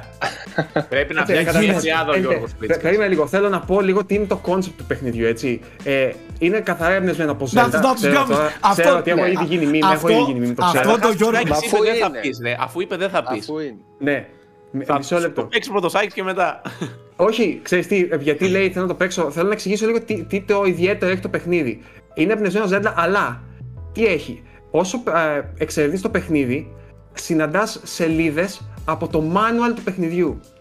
Όλο το παιχνίδι είναι γραμμένο σε μια γραφή που δεν μπορείς να καταλάβεις. Δεν είναι στα αγγλικά, είναι με σύμβολα. Ναι, ναι, σύμβολα. Και ναι. συλλέγοντας σιγά σιγά σελίδες, αρχίζεις και μαθαίνεις πράγματα για τον κόσμο.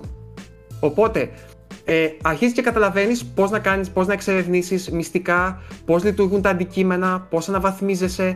Και φυσικά αυτό όλο κλιμακώνεται, κλιμακώνεται, κλιμακώνεται, μέχρι που φτάνει παιδιά σε ένα σημείο που έχει ένα δεύτερο meta-game για το πώς να αποκρυπτογραφήσεις όλο το manual και τον κόσμο ουσιαστικά. Εντάξει. Ε, δηλαδή είναι, α, κατά τη γνώμη μου, αριστούργημα στο πώς έχει σπάσει τις πληροφορίες που χρειάζεται ο παίχτης και τις έχει μοιράσει να τις κατακτήσεις μόνος σου.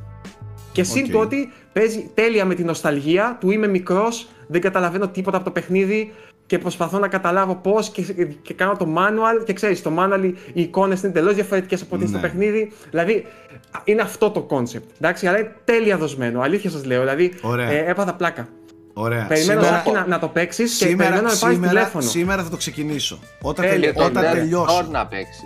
Σάκη, το τριάδα Death Door Γιώργο το έχω Φρίτσκα. παίξει το Το έχω έχει παίξει παίξει το Death Door, Α, το έχει οκ. παίξει. Το έχω παίξει Είναι και δεν τριάδα, ξετρελάθηκα Outer με το Wilds. Death's Door. Outer Οκ. Wilds, Disco Elysium και πρέπει να βρούμε και ένα τρίτο. Δεν θα βάλουμε το Zelda, θα κάνουμε την indie τριάδα. Το, τον Γιώργο Φρίτσκα. το Book of. Να που, τι ήταν αυτό, ο Ποιο; Umbra. Το, Το Α, το ναι, μου έπαιξα αρέσει, αυτό. μου αρέσει πάρα πολύ. Ποιο; Όχι το text adventure, λες το Ombra Dinn. Μπράβο, αυτό. Το έπαιξα. Το Ombra αυτό, Dinn είναι, έχασε. είναι puzzle game. Έχασε, είναι εκπληκτικό, το παιδιά έπαιξα. αυτό.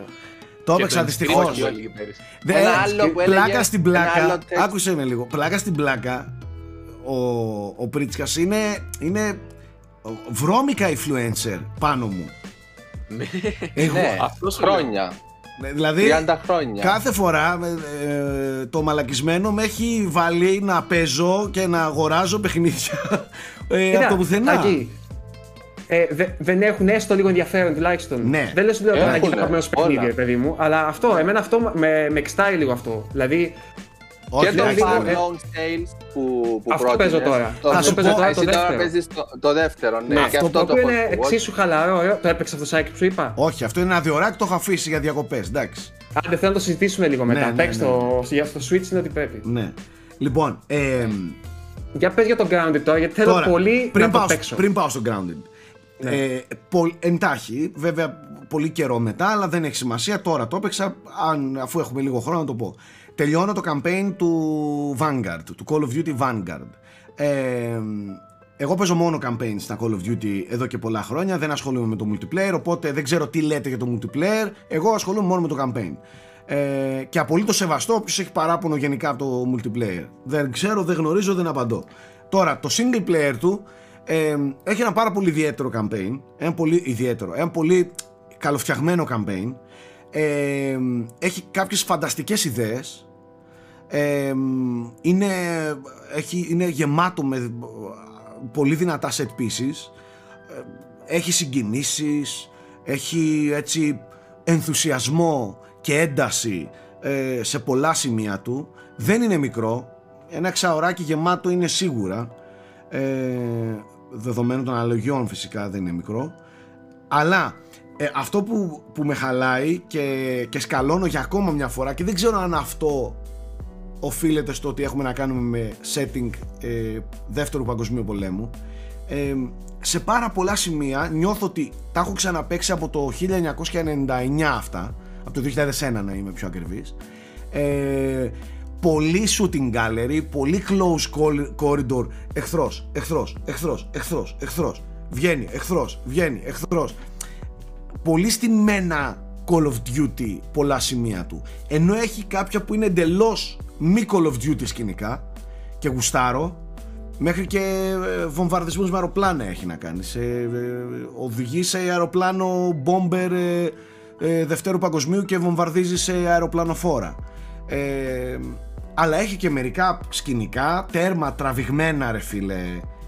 Παλιακό World War II παιχνίδι του 2001 ε, Medal of Honor και ναι.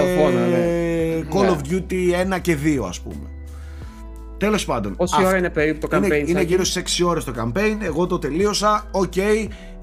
Καλό μέχρι εκεί. Ε, περίμενα ότι θα μου αρέσει περισσότερο. Οι πρώτες ώρες μου δίναν αυτό το vibe. Ε, μετά όμως ε, λίγο άρχισε να αναλώνεται στο ίδιο στυλ. Τέλος πάντων. Και πάμε στο Grounded. Το οποίο, το οποίο αυτό το μαλακισμένο παιχνίδι ε, όχι απλά με έχει κάψει. Εμένα, τη Ραφαέλα, την κόρη μου, το Στρατούλη. Ε, μιλάμε ότι έχουμε πάθει ζημιά στο σπίτι. Μας βρήκε μεγάλο κακό. σπίτι του, ε. Μας βρήκε μεγάλο κακό με αυτό το παιχνίδι. Περίμενε λοιπόν, λίγο, Σάκη. Ωραία. Πριν, ναι. πριν ναι, ξεκινήσεις, ναι. πες μου λίγο. Ναι, εγώ καταρχάς είμαι τεράστιος φαν της ταινίας Αγάπη μου συρρίκνωσες τα παιδιά μας. Από μικρός. Και όταν το είδα μου θύμισε πάρα πολύ αυτό. Αλλά θέλω να μου πεις τι κάνεις αυτό το παιχνίδι; Δηλαδή, ποιος είναι ο σκοπός σου; Λοιπόν, καταρχάς το concept είναι αυτό. Αγάπη μου συρρίκνωσα τα παιδιά. Μια παρέα μικρών ε, παιδιών ε, έχουν συρρυκνωθεί. Δεν ξέρουμε το λόγο, το μαθαίνουμε όταν κυκλοφορήσει το παιχνίδι το Σεπτέμβριο. Γιατί ακόμα είναι pre-release ah, το game. Okay.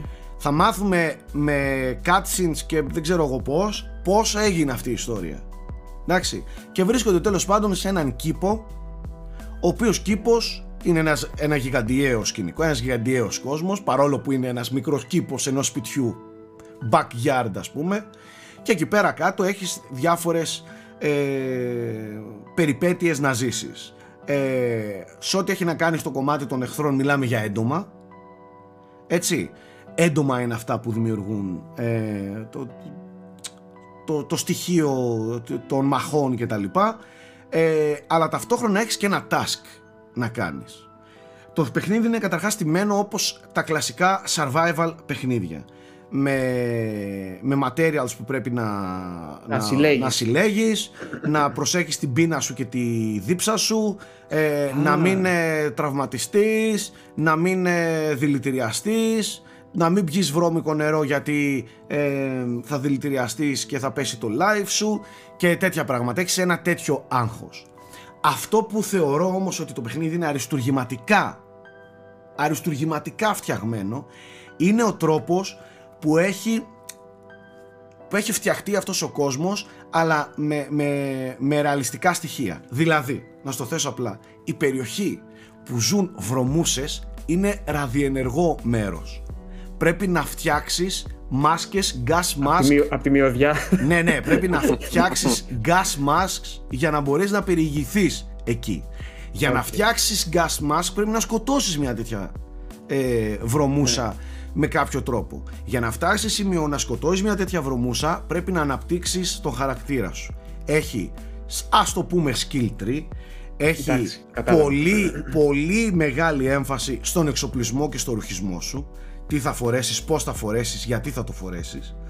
Ε, αλλά αυτό που λατρεύω είναι ο κόσμος, αυτή η ποικιλία. Δηλαδή μπαίνεις σε, Άρα- ένα, μπαίνεις σε ένα ποταμάκι μικρό έτσι, μια λιμνούλα που έχει δυο ψαράκια μέσα. Τα ψαράκια είναι κάτι γιγαντιαία για εσένα, πράγματα.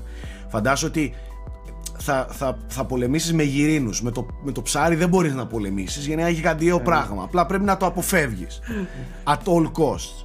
Ε, έχει μέλισσες που, οι οποίες βρίσκονται γύρω από εκεί που φτιάχνεται το μέλι και εκεί δεν πλησιάζεις άμα δεν χρειάζεται να πας.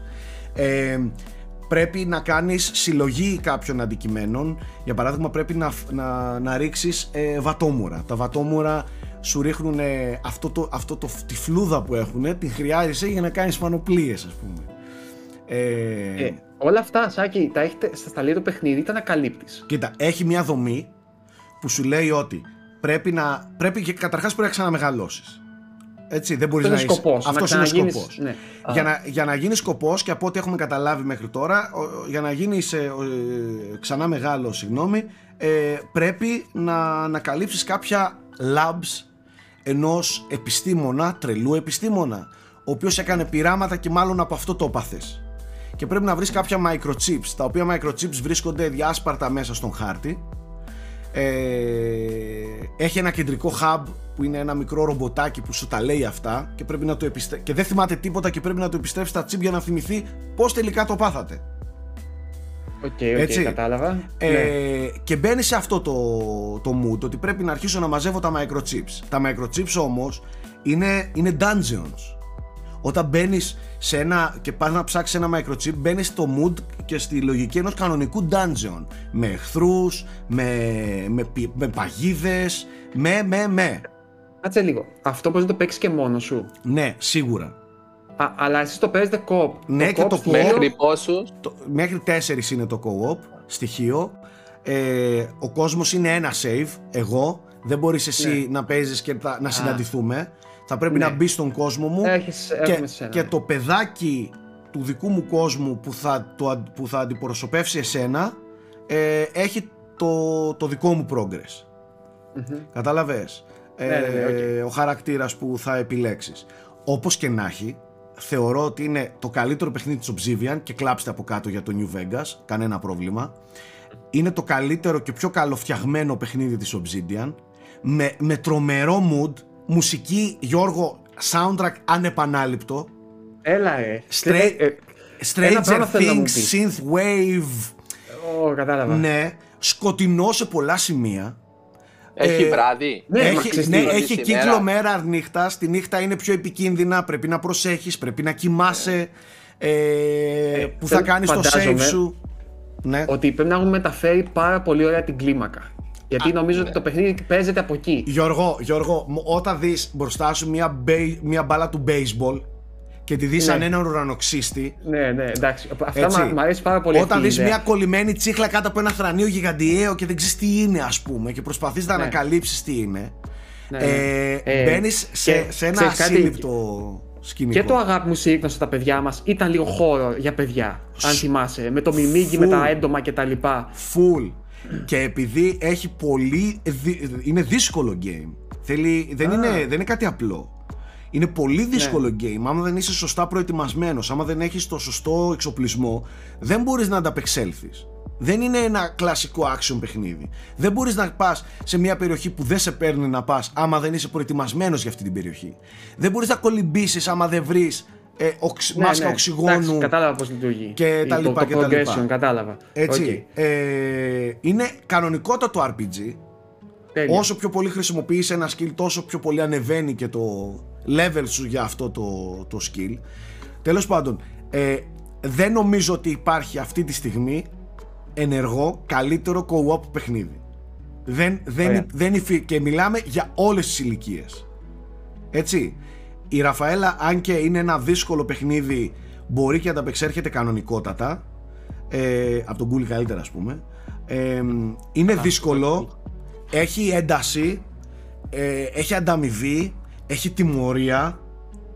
Ε, έχει πολύ έντονο το στοιχείο του αγνώστου.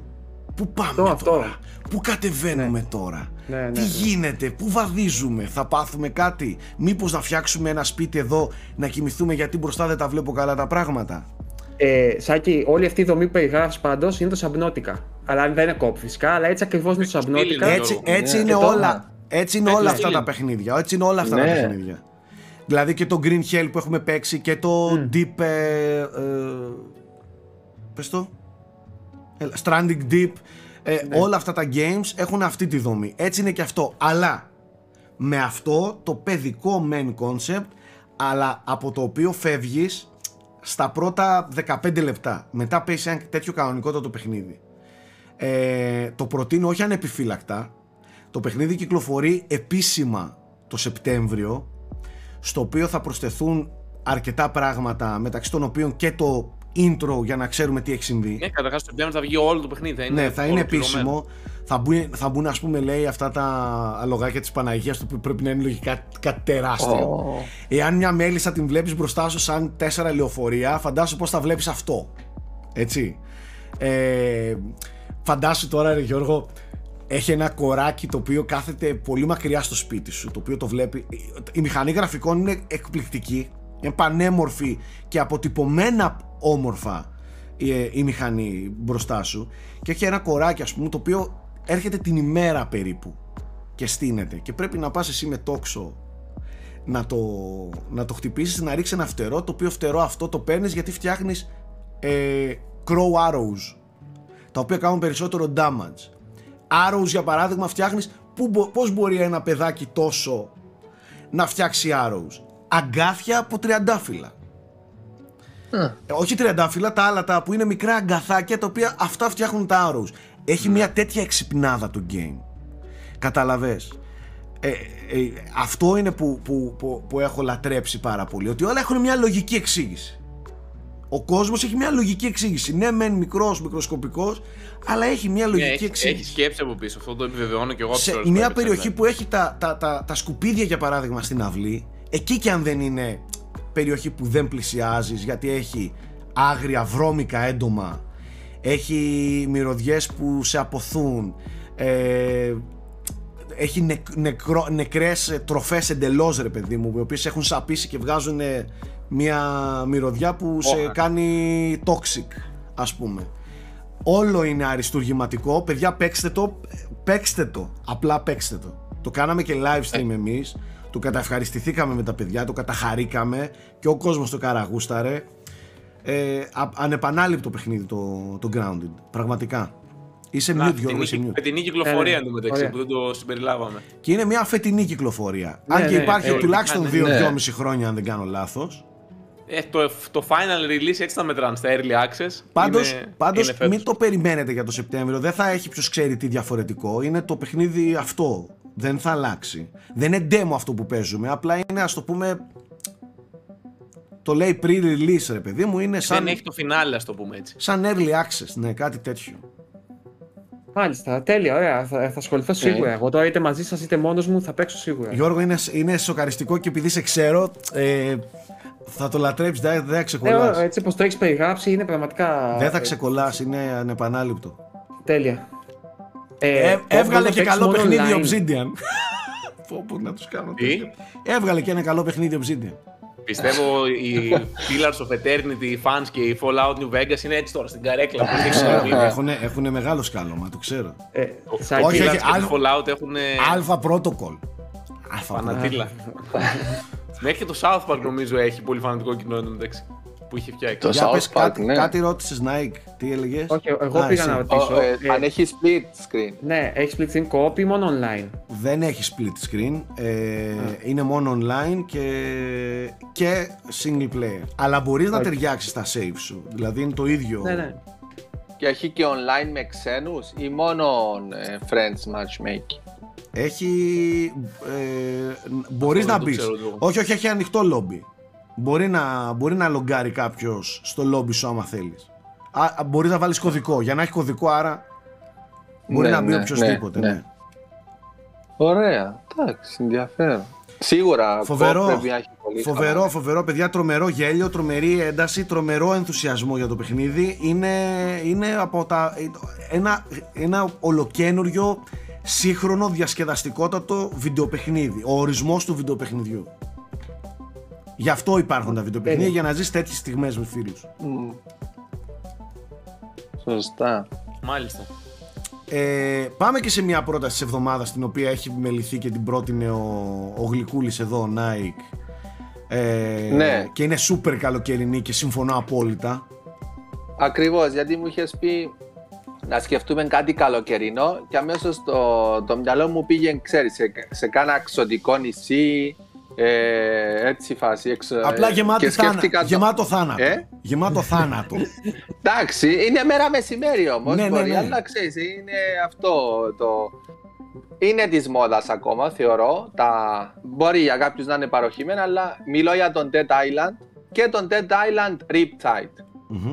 Ε, είναι ένα κλασικό zombie παιχνίδι. Κάπου ξαφνικά είχαμε ένα outbreak στο Πανόη, νομίζω, κάτι νησιά, Ναι, τον ένα- Ειρηνικό, Ατλαντικό κάπου που εκεί. είναι. Και ξεκινάς, ε, διαλέγεις χαρακτήρα, έχει co-op, έχει μια υποτυπώδη. Η ιστορία δεν είναι, το σενάριο και η ιστορία του δεν είναι το δυνατόν του στοιχείο. Το δυνατόν του στοιχείο είναι το, το crafting, το να, να ανακαλύψεις τι, τι έγινε, να μαζέψεις resources. Ε, σφάζεις zombies γενικά. Απλά ως καλοκαιρινό ξέρεις, έτσι λίγο άμυαλο, Αυτό με με παρέα παρέα. ειδικά. Ναι.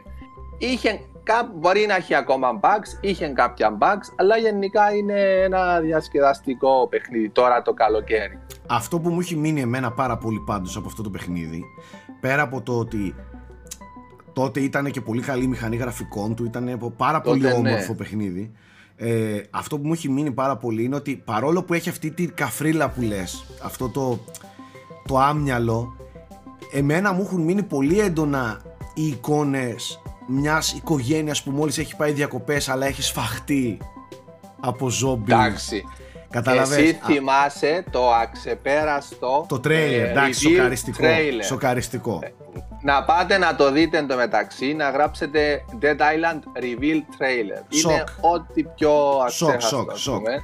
Σοκ. Και Αλλά κα- εκτός κα- από καμία αυτό, σχέση ακόμα με και το όταν ναι. πήγαινες στο, σε κάτι ξενοδοχεία και βλέπεις Ναι, ε, ανθρώπους που Ε, είναι bungalows, τουρίστες που είναι, bungalows. ναι, που, είναι, που είναι τουρίστες ρε παιδί μου αλλά μετατράπηκαν σε ζόμπις και διαλύθηκαν οι διακοπές τους και τώρα τους σφάζεις θέλετε. εσύ με, με, Ναι, ναι, ναι. με ό,τι όπλο μπορείς να φανταστείς Ήτανε, είχε λίγο ήταν λίγο άσχημο σε κάποιες ε, στιγμές εγώ δηλαδή μου, έχει- μου έχουν μείνει μερικά σκηνικά και με κάτι παιδιά και με κάτι τέτοια Το σκηνικά αντι- αντικαλοκαιρινό σάκι παιχνίδι. Αν σας αρέσει να σφάζετε τους τουρίστες που έχουν γίνει πλέον ζόμπι.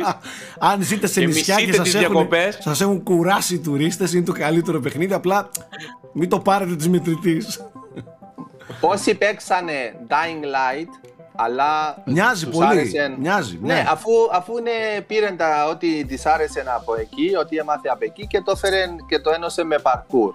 Δηλαδή το Dying Light είναι Dead Island με Mirror's Edge. Οπότε τώρα το καλοκαίρι εντάξει, Όχι, είναι, είναι- και δύο τα παιχνίδια μέχρι, ο- ο- μέχρι όταν και αν βγει το δύο. το, το Dead Island είναι ειδικά το πρώτο είναι πολύ ωραίο παιχνίδι παίξτε το πολύ δι- διασκεδαστικό κατάλαβες. Ναι είναι πολύ, πολύ fun to play game. Είναι ωραία πρόταση. Ε, αυτά για τα δεν ξέρω τώρα πώς θα προκύψει, τι θα προκύψει για το κομμάτι του, του gaming. Εμείς έχουμε μια Gamescom ε, μπροστά μας οπότε έχουμε έναν αρκετά γεμάτο θαρό gaming ε, Αύγουστο.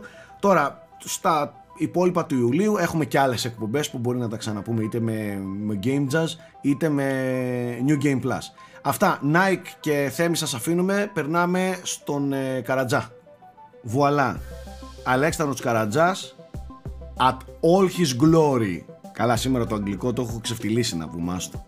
Έχω φτάσει Αν πολύ. το πήγε μπροστά. σε ρί από πριν. Ναι, ρε, μόνο αγγλικά μιλάω σήμερα. Hello, guys και τέτοια. Άστο. Έχεις χάσει μείνει από τρομερή Αμερική. εκπομπή. Ε, ναι, εντάξει. Δεν φεύγει, δεν φεύγει αυτό, δεν φεύγει. Θα πάρει πολύ καιρό για να φύγει. Έχει άλλον Ε, αέρα. είναι πλέον, λίγο άλλον αέρα. δύσκολο. έχω, έχω άλλον αέρα. Εντάξει. True, true. λοιπόν, έλα, λέγε τι έχεις ρε; Λοιπόν, ε, γλιτώσαμε τη ζωή μας παιδιά, όλα καλά, μπορούμε να επαναπαυθούμε. Ξαφνικά πέρασε ε, σήμερα που το γράφουμε αυτό ένας αστεροειδής ξυστά από τη Γη, ξυστά έτσι σε κοσμική κλίμακα, πέρασε απόσταση 89.000 χιλιόμετρων, που είναι το 23% της απόστασης Γης Σελήνης, αλλά θεωρείται πολύ κοντά έτσι για κοσμικά δεδομένα. Οκ. Ε, το περίεργο είναι ότι δεν τον πήραμε πρέφα. τον πήραμε τελευταία στιγμή πρέφα. Θα μπορούσε δηλαδή Ναι. να έχει υπάρξει κι άλλος που δεν θα μας έπαιρνε ξυστά. Αλέξανδρε Καράτζα. Ναι, ή μπορούσε ο ίδιος να, ήταν, να είχε άλλη τροχιά και να απλά να έπεφτε κάπου. Α, να μην τι υπήρχε λες. χρόνος αντίδρασης για μας. Ε, βέβαια ήταν μικρός, ήταν σαν ένα, στο μέγεθος ενός λεωφορείου, 12,5 μέτρα στο μεγαλύτερο, ε, 12,5 μέτρα μήκος στο μεγαλύτερο κομμάτι του. Ε, δεν θα έκανε ποιος ξέρει τι ζημιά, αλλά ναι, άμα έπεθε σε μια πόλη σίγουρα θα έκανε ζημιά. Ε, τέλος πάντων σταθήκαμε τυχεροί στην προκειμένη. Ε, τον εντοπίσανε λίγο αργά οι αστρονόμοι και επιβεβαιώθηκε μόλις τους χρειάστηκαν, χρειάστηκαν και μερικές ώρες να επιβεβαιώσουν την τροχιά τους και για καλή μας τύχη πέρασε σχετικά ξιστά από τη γη. Δεν είναι αρκετά μεγάλο καν να φανταστείτε για να κατηγοριοποιηθεί ως ε- πιθανός επικίνδυνος αστεροειδής στη λίστα της NASA επειδή εκεί πέρα πιάνουν πάνω από 140 μέτρα και μετά. Αλλά ναι, ξυπνήσαμε έτσι με μια ωραία είδηση. Δηλαδή του τύπου Και, παιδιά δεν, ε, δεν έγινε θέλαμε και να live, σας το παρακαλώ, πούμε. ε. Δεν θέλαμε να σας το πούμε, αλλά η ξυστά μας πήρε κάτι το οποίο... Ναι, αυτό. Ε, μέσα από το Virtual Telescope Project μπορούσε να το δει κάποιος και live, ε, σε live stream από το τηλεσκόπιο της Ρώμης. Βέβαια μην φανταστείτε να βλέπετε τίποτα πλάνα Αρμαγεδδών. Θα βλέπατε κάτι χιόνια, ε, άστρα πολύ φωτισμένα, πεπλατισμένα, ένα, μια μικρή κουκίδα ας πούμε να, να περνάει. Το Κάπως λες, έτσι. το λες και βλέπω το θάνατό σου. Live stream. Ναι, ναι. Οκ. Άρα, είδατε καλά νέα σας έχω σήμερα. Ναι, ρε, φανταστικά νέα. Μόλις μας είπες ότι γενικά δεν μπορούμε να δούμε κάποιους αστεροειδείς και ότι μπορεί να μας χτυπήσουν χωρίς να το έχουμε πάρει χαμπάρι. Φανταστικά Ναι. νέα. Αλλά αν δεις την θετική πλευρά, ε, δεν είχατε αποχαιρετήσει αυτούς που έπρεπε να αποχαιρετήσετε και τώρα έχετε τη δυνατότητα να το κάνετε. Α, ευχαριστούμε, ρε Άλεξ. Ρε Άλεξ. Να, να, για κάτι τέτοιο σ' αγαπάμε. Ωραία, και τι άλλο έχουμε; λοιπόν, ε, έχουμε ένα ωραίο θεματάκι από τη Νότια Αφρική που ως γνωστόν έχει μια ε, πόλη η οποία λέγεται, κάτσε τώρα θα το βρω, Γκανσμπάι Ναι. ε, η οποία είναι η μέκα των ε, μεγάλων λευκών καρχαριών. Έχουμε δει όλοι μας πλάνα που βουτάνε δείτε σε κελιά και έρχονται οι μεγάλοι λευκοί καρχαρίες και τους καταγράφουν κτλ. Συγκεντρώνει χιλιάδες τουρίστες και ερευνητές, επιστήμονες κτλ. εκεί πέρα κάθε χρόνο. Για έναν παράξενο λόγο, από το 2017 και μετά, ε, έχουν εξαφανιστεί οι μεγάλοι λευκοί καρχαρίες ή μάλλον έχει μειώθει δραστικά ο πληθυσμός τους. Στην αρχή θεωρήσαν ότι πρόκειται για ανθρώπινη δραστηριότητα και υπεραλίευση. Νέα δεδομένα όμως γιατί ε, μέσα στις έρευνες ταγκάρουν και τους καρχαρίες με GPS και είδαν ότι αρκετοί από αυτούς έφυγαν από εκείνη την περιοχή που έχει πλούσιο κυνήγι, γι' αυτό και βρίσκονται εκεί και καταλάβαν ότι τους τρομοκρατούν ένα ζευγάρι όρκες. Ένα ζευγάρι όρκες είναι υπεύθυνο από το 2017 για 8 θανάτους ε, μεγάλων λευκών καρχαριών οι οποίοι ξεβράστηκαν στις ακτές ξεκυλιασμένοι γιατί η όρκα ε, ορμάει για το σηκώτη του καρχαρία που είναι πλούσιος σε θρεπτικά συστατικά και το έχει μάθει αυτό η όρκα τέλος πάντων ε, και ναι δεν είναι καθημερινό θέμα να βλέπεις ένα μεγάλο λευκό ξεκυλιασμένο στην παραλία αλλά για αυτό το λόγο φαίνεται πως οι όρκες τους έχουν οθήσει να εγκαταλείψουν το, το μέρος που κυνηγάνε. Τι λες ρε φίλε; Είσαι Υπάρχει σε mute, ο, είσαι σε ο mute. τρόμος δηλαδή των μεγάλων λευκών. Είναι οι όρκες. Τώρα δεν είναι μόνο αυτή η είδηση. Η είδηση είναι ότι αυτό έχει επιπτώσεις περιβαλλοντολογικές και για το οικοσύστημα. Οι μεγάλοι λευκοί κυνηγάνε τις, ε, τις φώκες. Οι φώκες τώρα έχουν πάρει ε, φόρα και είναι, ξεκάνουν ένα είδος ε, υποεξαφάνιση που έχει εκεί πέρα η Νότια Αφρική, ένα είδος πεγκουίνου και μάλλον θα εξαφανιστεί αυτό το είδος. Γενικά διαταράχτηκε η ισορροπία όπως καταλαβαίνετε. Είδατε, Ε, είδατε από, από κάτι πολύ απλό πόσο, μπορεί, πόσο ισορροπημένη είναι τελικά η φύση. Ναι, είναι ο κορυφαίος τυρευτή ο μεγάλος λευκός και τώρα που έφυγε πήγε να πάρει τη θέση του ένα άλλο είδος καρχαρία το οποίο λέγεται. Μισό λεπτό να σου το πω γιατί είναι παράξενο. Ε, Άλλο είδος καρχαρία. καρχα, ναι, καρχαρίνη βραχίουρη, καρχαρίνους μπρακίουρους, το, το λατινικό τους. Ε, αλλά και αυτούς ε, ξεκινήσαν να τους κυνηγάνε οι όρκες και γενικά τα έχουν βρει δύσκολα εκεί κάτω με τις Γενικά όρκες. με αυτές τις όρκες τι φάση, ας πούμε, δεν μπορεί να τη πει κάποιος κάτι. Είναι από τα πιο επιθετικά πλάσματα του πλανήτη, κάνουν ό,τι γουστάρουν και είναι οι πραγματικοί βασιλιάδες, έτσι, δεν, δεν το Έλα, ρε, συζητάμε, δεν ήξερα, τους είναι πειράζει τόσο τίποτα. επιθετικές. Δεν το ήξερα Ναι, αυτό. ναι, πάρα πολύ. Πάρα Μάλιστα. πολύ και επικίνδυνες για τον άνθρωπο και ναι, δεν, δεν τραντάζονται με τίποτα. Δύο όρκες είναι αρκετές για να ξεκάνουν μα, τα πάντα. Αυτό βλέπουμε. ε, όχι απλά ξεκάνουνε. Αλλάζουν όλη την ισορροπία εκεί πέρα. Μέχρι και τον τουρισμό θα πειράξουν στην τελική. Ακριβώς. Πω, πω. Και να σας πω και ένα τελευταίο που έρχεται από την Ιαπωνία. Γνήσιοι bullies αυτοί όμως, έτσι. Ναι, όντως. Αυτό είναι Η όρκα, bullying. όντως, έτσι όπως το λες, είναι bullying. Κάνει bullying η όρκα. Οκ. Όντως. Ε, έρχεται ένας ε, νέος νόμος στην Ιαπωνία. Η Ιαπωνία για το cyberbullying. Η Ιαπωνία ήδη έχει προβλέπει πρόστιμα 70 ευρώ περίπου σε γεν που έχουν αυτοί ε, για cyberbullying γενικότερα. Τώρα γίνεται πολύ πιο αυστηρός ο νόμος και λέει ότι εάν δημοσιεύσεις προσβολές στο διαδίκτυο μπορεί να τιμωρηθείς με πρόστιμο έως 2.160 ευρώ, 300.000 γεν, ή και ένα έτος φυλάκιση. Αν ανεβάσεις κάποιο περιεχόμενο που. Όχι, προσβολές. Δηλαδή, αν βρεις. δημοσίως στο ίντερνετ, αν προσβάλλεις κάποιον, χωρίς να ορίζεται όμως τι είναι η προσβολή, Ε, Αυτό αυτό είναι είναι το το πρόβλημα. πρόβλημα όμως, φιλαράκι. και γι' αυτό το λόγο έχουν ξεσηκωθεί αρκετές έτσι οργανώσεις προστασίας δικαιωμάτων και λένε ότι, δηλαδή άμα πω εγώ ηλίθιο τον Πρωθυπουργό, ε, Ναι. είμαι ε, έτοιμος έχει- να με συλλάβουν. Δηλαδή πώς το ορίζουμε αυτό, τι είναι Τι προσβολή και ορίζεται πού ως μπορώ να λέω τι; προσβολή. Έως ένα σημείο ακούγεται αλ- καλό, αλλά και από ένα σημείο και μετά είναι και επικίνδυνο. Το να βγαίνεις να Ακριβώς. προσβάλλεις και να βρίζεις, οκ, το δέχομαι, να ψιλοαπαγορεύεται εν ψυχρώ έναν άνθρωπο, είσαι αυτό, είσαι αυτό, είσαι αυτό. Απ' την άλλη, τι ορίζει προσβολή, την προσβολή; Ακριβώς. Ε, με ένα αρνητικό είναι σε κίνδυνο σχόλιο. και η ελευθερία του λόγου. Ένα αρνητικό σχόλιο, μια κριτική αρνητική, τι είναι προσβολή; Να πούμε όμως ότι στην Ιαπωνία αυτό έγινε μεγάλος ντόρος για το cyberbullying μετά από το θάνατο μιας ε, τηλεοπτικής, ε, μιας στάρ από ένα τηλεοπτικό reality που είχε υποστεί έτσι διαδικτυακό μ, κακοποίηση και παρενόχληση και είχε αυτοκτονήσει. Ε, ωστόσο επειδή η Ιαπωνία είσαι και προφανώς θα σκέφτονται αυτά και όντως φαίνεται να είναι καθώς πρέπει, είπανε λόγω του αντιλόγου που είχε αυτό το, νομ- αυτός ο νόμος που πέρασε ότι θα επαναξεταστεί σε τρία χρόνια για να διαπιστωθεί αν επηρεάζει την ελευθερία της έκφρασης ή όχι. Μάλιστα. Μάλιστα. Αυτό, τροφή για σκέψη για ό,τι έρχεται λοιπόν. Γενικά είναι, ναι. Γενικά είναι τροφή για σκέψη αυτό. Ισχύει. Αυτά από μένα. Ωραία. Τέλεια. Ε, ευχαριστούμε κύριε. Να είσαι Εγώ καλά. ευχαριστώ. Πάμε στα movies εμείς. Εδώ είμαστε και με αυτά μου εδώ τα παιδάκια. Κούλης ε, στο μικρόφωνο και, και με μικρόφωνο μεγάλο εκεί μπροστά του ο Αντώνης από, Εδώ, ναι. από την πολύ βόρεια πλευρά της Ευρώπης. Γεια σας παιδάκια μου. Τι κάνετε; Καλά, είμαστε μια χαρά. Πριν ξεκινήσουμε να μιλάμε για τις ταινίες, μένω στις ταινίες, να πω ότι για ακόμα μια φορά έχουμε δίπλα μας εδώ στην παρέα μας το Sinobo, την ελληνική streaming υπηρεσία που μπορείτε να απολαμβάνετε ταινίες από όλο τον κόσμο, με μια φανταστική συλλογή ταινιών.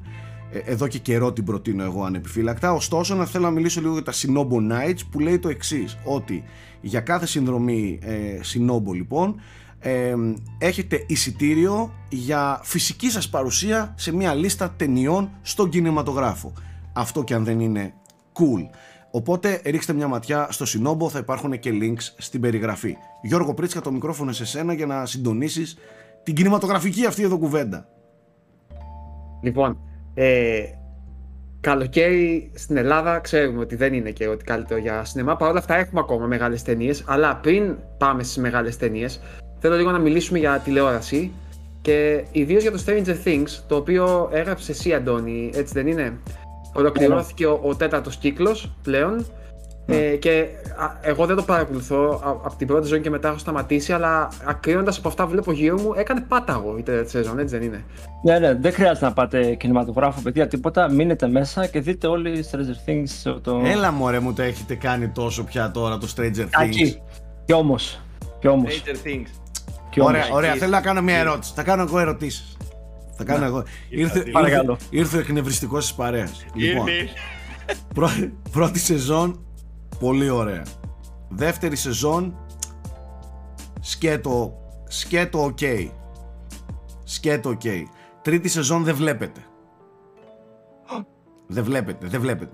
Δεν Είναι βλέπετε. στον αντίθετο, είναι στην άλλη πλευρά. ε, Κούλης. Αντώνη, Δεν είναι στην βλέπετε άλλη αυτό το πλευρά. χιούμορ, αυτό το, αυτό το, αυτή η κριντζιά, τα- αυτό το... Κριντζιά η τρίτη. Τέρμα, τέρμα, δεν βλέπετε. Υπερβολικό. Δεν βλέπετε. Αυτό το σούπερ ήρωα σκηνικό δεν, δεν βλέπετε. Είναι, είναι ultra cringe. Η τέταρτη, πόσο κοντά στην τρίτη είναι; Ε, ακόμα Ο- παραπάνω. Όχι, είναι μακριά από την πρώτη τέταρτη. Είναι καλύτερη και από την πρώτη. Εγώ θα Ωραία, έλεγα. όχι, δεν θέλω να μου πείτε αν είναι καλύτερη. Θέλω να μου πείτε αν είναι στο ύφος. Που, που, Όχι, βρίσκ- καμία που, σχέση. κυμαίνεται, που κυμαίνεται στο ύφος. Έχει αυτό το χιούμορ, έχει αυτό το, αυτό το ε, υπερήρωες, λίγο ε, πιτσιρικαρία, yeah, with the power, yeah, αυτά, τα έχουμε αυτά; Μμ, Όχι. όχι, Όχι. το δέχομαι. Αν δεν, Λοιπόν. δω, αν δεν δω, κρατά το στόμα μου κλειστό. Αλλά Σίγουρα, σίγουρα. Α- αλλά το, από την τρίτη και με, όχι από την τρίτη, από τα δύο-τρία πρώτα επεισόδια της τρίτης, όχι απλά με έχει χάσει, με έχει αποχαιρετήσει το Stranger Things. Εάν με ξανακερδίσει η τέταρτη δεν ξέρω. Απλά βαριέμαι να δω την τρίτη τώρα ολόκληρη. Αυτό είναι το πρόβλημά μου.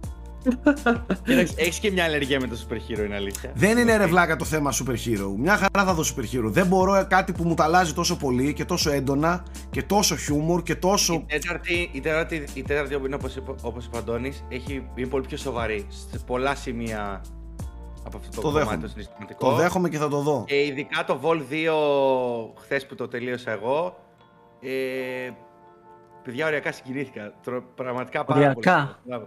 Εγώ εδώ με μαζεύανε εδώ να. Ναι, όχι, δεν, δεν, όχι, όχι, όσο είπαμε. Για μένα, ε, έχω, έχω, έχω δακρύσει σε Τώρα άλλες- με σε έχετε, με άλλες, έχετε ε, ψήσει γαμό το. Πολλοί κόσμος ταινίες. λέει για την τέταρτη. Δεν μπορεί να είναι τυχαίο. Δεν μπορεί να είναι τυχαίο.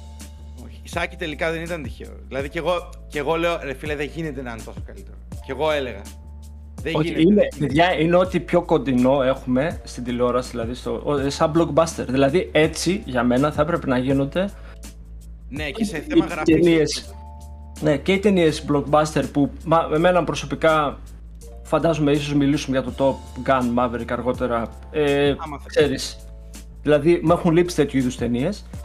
Συμφωνώ. Επίσης και ως, και, σ- και ως sequel να το πάρεις, δηλαδή είναι καλό και σαν sequel, επειδή σε, σε κάνει να θες να πας πίσω και να τα δεις όλα ξανά back to back, επειδή όλα αποκτούν μια... Μπράβο. Το- Κάνει πολύ καλό κύκλο από την πρώτη σεζόν κιόλας. Κάνει ένα πάρα Εντάξει, πολύ δεν- ωραίο. Τώρα μπορεί να ακούω, ψήδα. είμαι υπερβολικός, αλλά εμένα μου άρεσε πάρα πάρα πάρα πάρα πολύ. Δεν περίμενα να μου αρέσει τόσο πολύ, γιατί και εγώ είχα χάσει λίγο, λέω τώρα τι θα, τι θα, τι θα γίνει, αλλά φάνηκε ότι είχαν ένα όραμα να ολοκληρωθεί αυτό το, αυτή η ιστορία, να απλωθεί αυτή η ιδέα σε 4-5 σεζόν και βγάζουν όλα μια εκτός του ότι βγάζουν όλα λογική, δηλαδή έχεις 7 επεισόδια, είναι το volume 1, έτσι δεν είναι, 7 επεισόδια Ναι, ήταν ναι, το volume 1 7, 7 και 2. όπου γίνεται ένα setup ε, νιώθεις ότι θα έρθει τώρα θα, θα μου το δώσουν στα επόμενα δύο θα, θα γίνει Πολύ πανικός καλό χρήσιμο villain επίσης. ναι και ξεκινάνε τα δύο τελευταία επεισόδια και γίνεται πανικός δεν, τόσο δηλαδή ακατάπαυστα δράση ε, Αντώνη, δεν είναι μόνο σε ότι διαφορετικά και σε διαφορετικά μέρη κιόλας, ναι. Δεν είναι μόνο ότι είχε κατάπαυστη δράση. Εμένα αυτό που, με, που μου άρεσε στο, στην, στο ρυθμό του είναι ότι ποτέ δεν είπα το τι, τι σκηνή βλέπουμε ρε παιδιά. Τι, α, έλα εντάξει βουλώστε το να πάμε λίγο παρακάτω άντε. Δεν Δεν είχε γίνεται- μια τέτοια σκηνή που να πω μεταξύ τους ότι ήταν τέρμα ανούσια. Όλες είχαν ένα συναισθηματικό αντίκτυπο κάπου ή, ή κάπου αργότερα ή κάπου πιο πριν που έκανε payoff τώρα. Ε, και μου άρεσε πολύ ο ρυθμός της που εσύ λες ότι ήταν ακατάπαυστη δράση. Εγώ θα σου πω ότι είχε μια πάρα πολύ καλή ισορροπία. Εγώ έτσι το είδα. Είχε μια πολύ καλή ισορροπία στο θέμα ε, δράση, ε, β- να βαθύνει λίγο το σενάριο, όσο δεν είναι βα... βαθύ, μην τρελαθούμε, αλλά όσο βαθαίνει για τα επίπεδα του Stranger Things και του sci-fi αυτού του ζάνρα που έχει, ρε παιδί μου, βαθαίνει και ξανά να, να πιάσει ή να ανεβάσει τροφές. Αυτό το έκανε πάρα πολύ καλά. Και φυσικά επίσης πρέπει να πω, ε, μπράβο για τα εφέ αυτού του, που, που χτίσανε εκεί με, το, με τον κακό. έτσι, Βέκνα. δηλαδή- Το Βέκνα. ο Βέκνα, παιδιά. Ο Βέκνα, η παρουσία του Βέκνα είναι από τους καλογραμμένους villains, δηλαδή εδώ και πολύ καιρό. Να δεις villain και να πεις αυτός είναι κακός. Ο ωραίος κακός να πεις. Να τον δεις και να γουστάρεις. Αυτό και να, και να γουστάρεις και όταν οι ήρωες, ξέρεις, όταν έρχεται η αντιπαράθεση, η σύγκρουση, αυτό το, το παλαιομοδίτικο, το ναι μεν κλισέ, αλλά να έχει και, και την ευχαρίστηση του, της σύγκρουσης καλού και κακού. Κάτι που ας πούμε, έτσι, οι Marvel ταινίες δεν έχουν. Έχουν γκρίζους κακούς ή δεν έχουν κακούς, κλασικούς κακούς.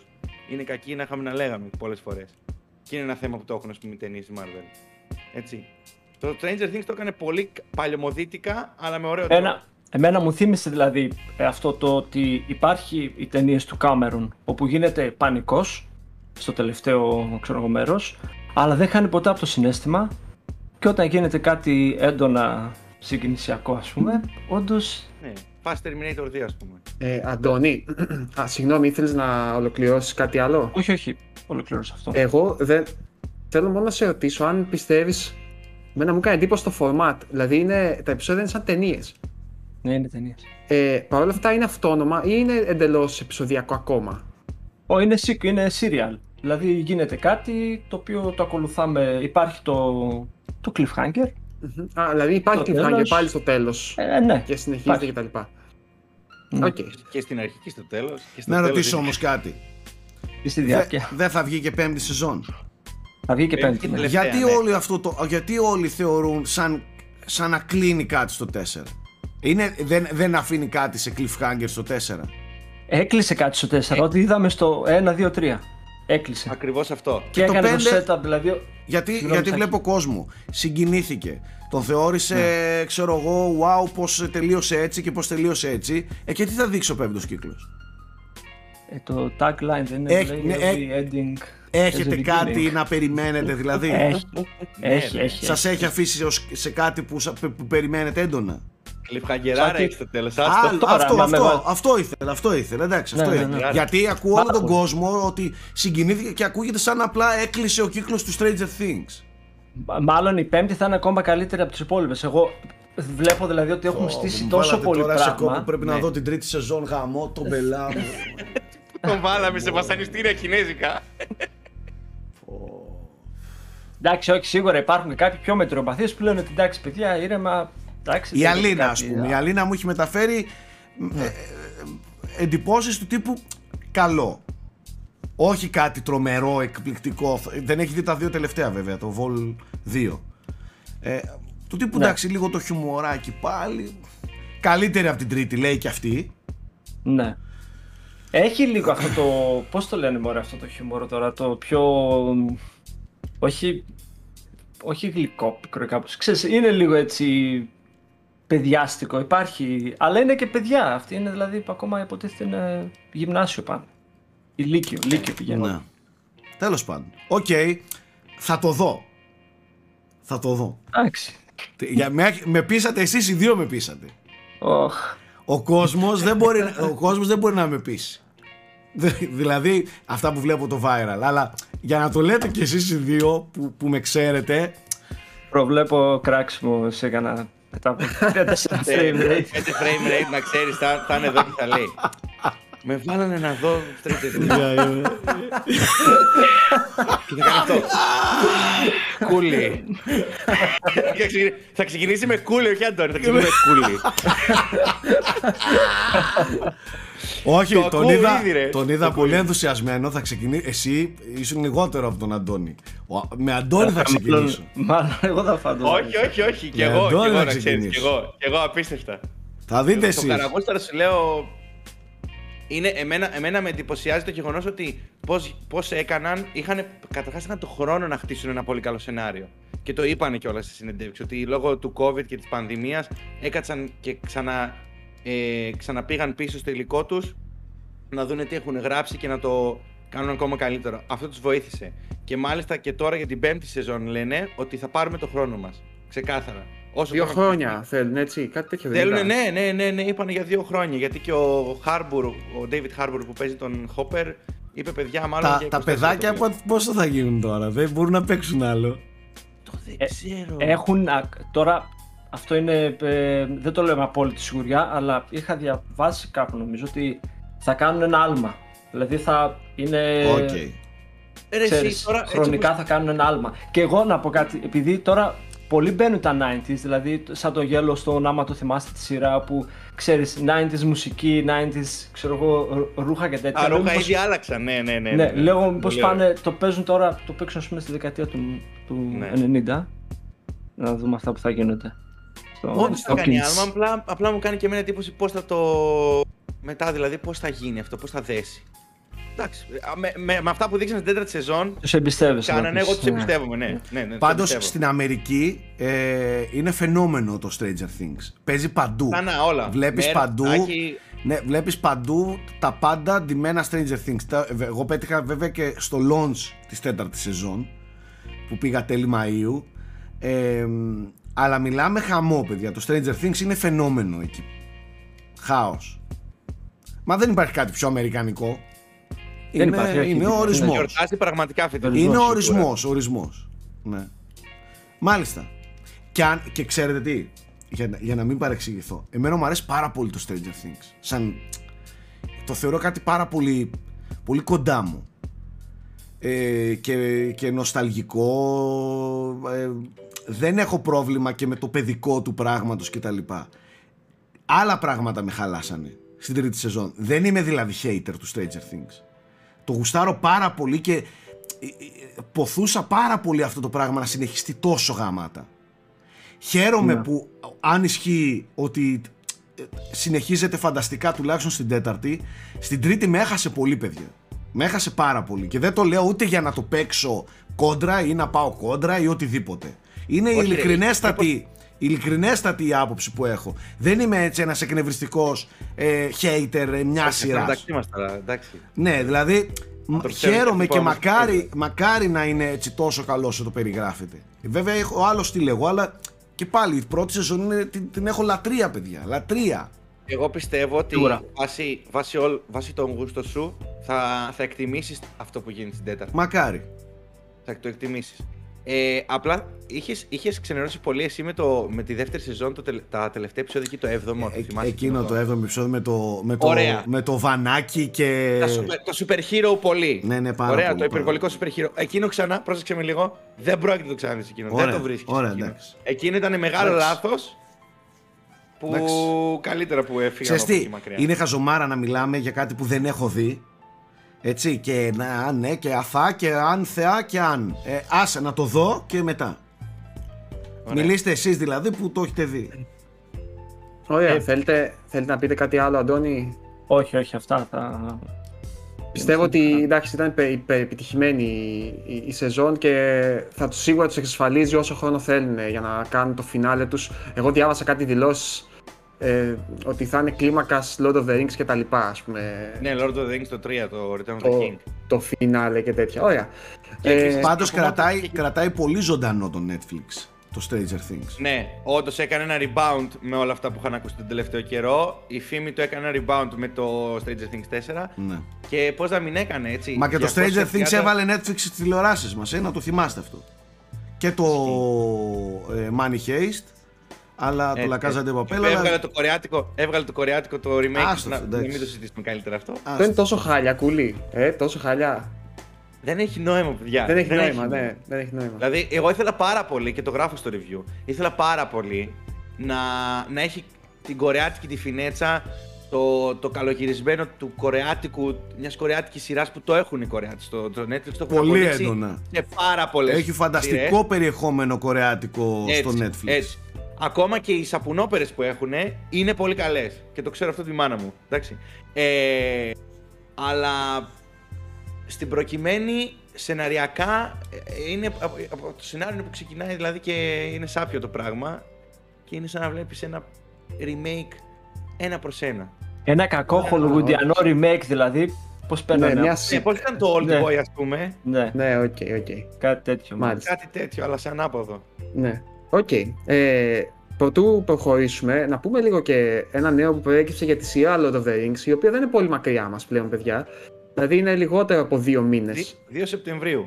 Ναι, λιγότερο από δύο μήνες. 1 και 21 είναι το Game of Thrones, το House of the Dragon.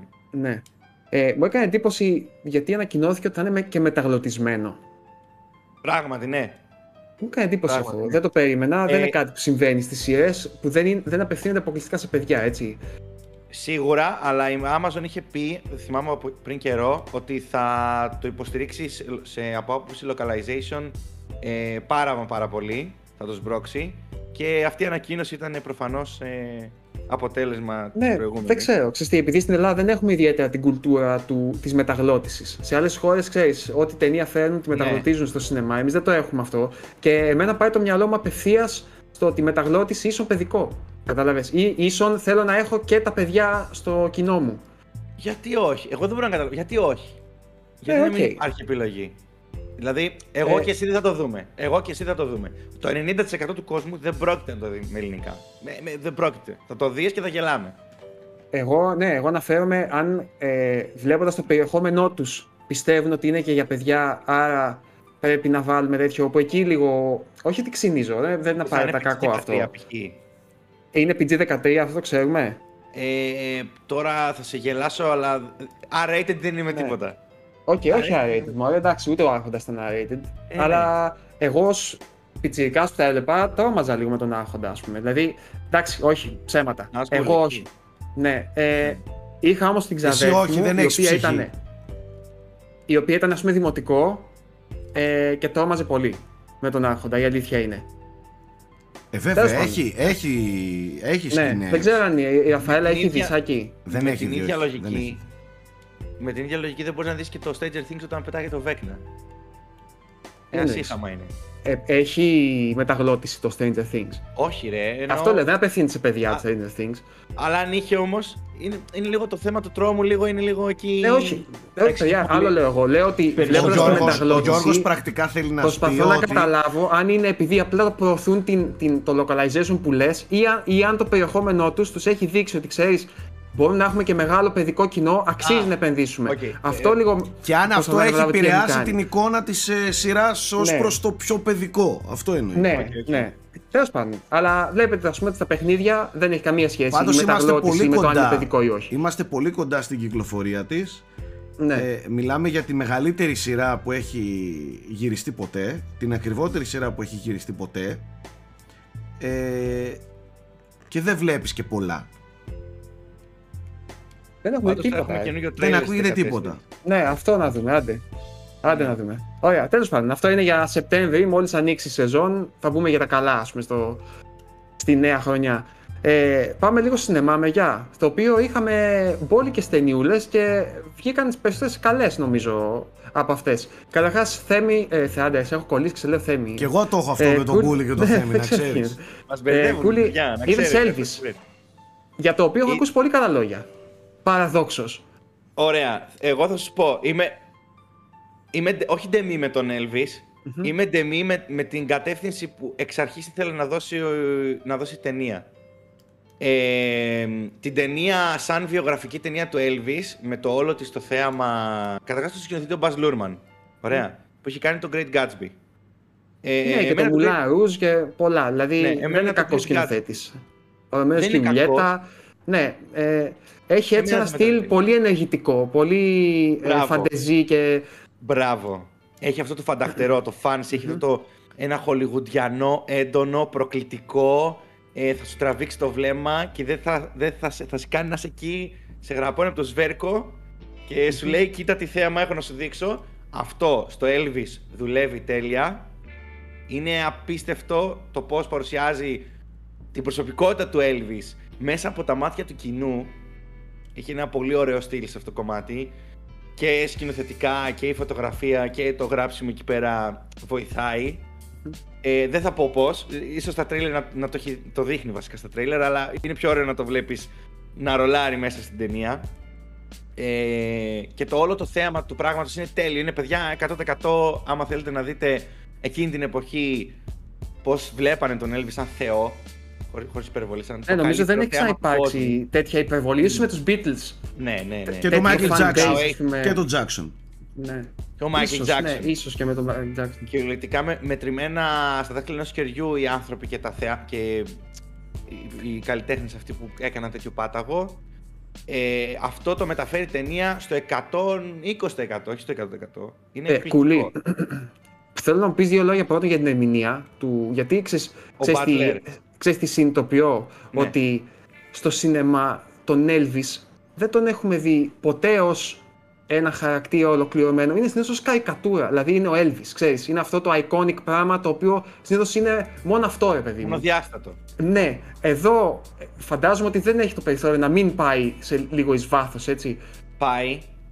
Ε, απλά το, το πρόβλημα μου είναι ότι ε, ενώ πηγαίνει, ε, δεν το κάνει τόσο βαθιά όσο θα έπρεπε σε σημεία. Δηλαδή, ε, Οκ. εστιάζει στην αρχή της καριέρας του και μετά και εστιάζει πάρα πολύ στην αρχή της καριέρας του και στο συναισθηματικό κομμάτι της αρχής της καριέρας του και μετά είναι λες και φεύγει εντελώς και το πάμε show. Θα δείξω μόνο το show, μόνο το, Αχα. το glamour και λίγο θα δείξω και το, την πτώση του σαν, σαν, ε, Οκ. σαν ε, καλλιτέχνη. Ναι, ναι. Ε, θα ήθελα πολύ περισσότερο από τη στιγμή που έκανε όλο ένα, μια χαρακτήσιμο συναισθηματικό πίσω με, με, την, ε, με το χαρακτήρα του. Θα ήθελα περισσότερο να το δείξει εκεί στο τέλος, γιατί εκεί πραγματικά και ο Austin Butler δίνει τεράστιο πόνο στην ερμηνεία του. Παιδιά, ο, ο, ο Elvis του Austin Butler μακάρι να μπορούσε να πάρει Oscar, δεν ξέρω. Είναι τέτοια ερμηνεία. Είναι εκπληκτικός και τραγουδάει σε σημεία κιόλας. Α, μάλιστα. Είχαν κάνει, ναι, και τραγουδάει, ακούγεται σε σημεία και η φωνή του και έχουν κάνει και μια μίξη με του Elvis, από όσο διάβασα. Δηλαδή χρησιμοποίησαν και τα δύο. Έχουν κάνει ένα πολύ έτσι ωραίο μείγμα. Και έχει φυσικά εκπληκτικό sound design η ταινία. Ε, αλλά είναι φοβερός. Ο Austin Butler κουβαλάει την ταινία και όχι ο Tom Hanks. Και απορώ γιατί, και εκεί είναι το μεγάλο παράπονο στην ταινία, γιατί όλη η ταινία τήθηκε γύρω από το πώς ο manager του, αυτός ο, ο Colonel, τέλος Colonel, πάντων, ναι. Κοίταξε, τον, πρώτον, τον έβλεπε ναι. έτσι και πώς Ναι. τον παρουσίαζε. Νομίζω ότι Είναι... Είναι το είναι μεγάλο μου... η πιο αμφιλεγόμενη έτσι, φιγούρα στην ζωή, ας πούμε, στην εικόνα του Elvis. Αυτός ο Colonel. Αδιάφορος περνάει μετά.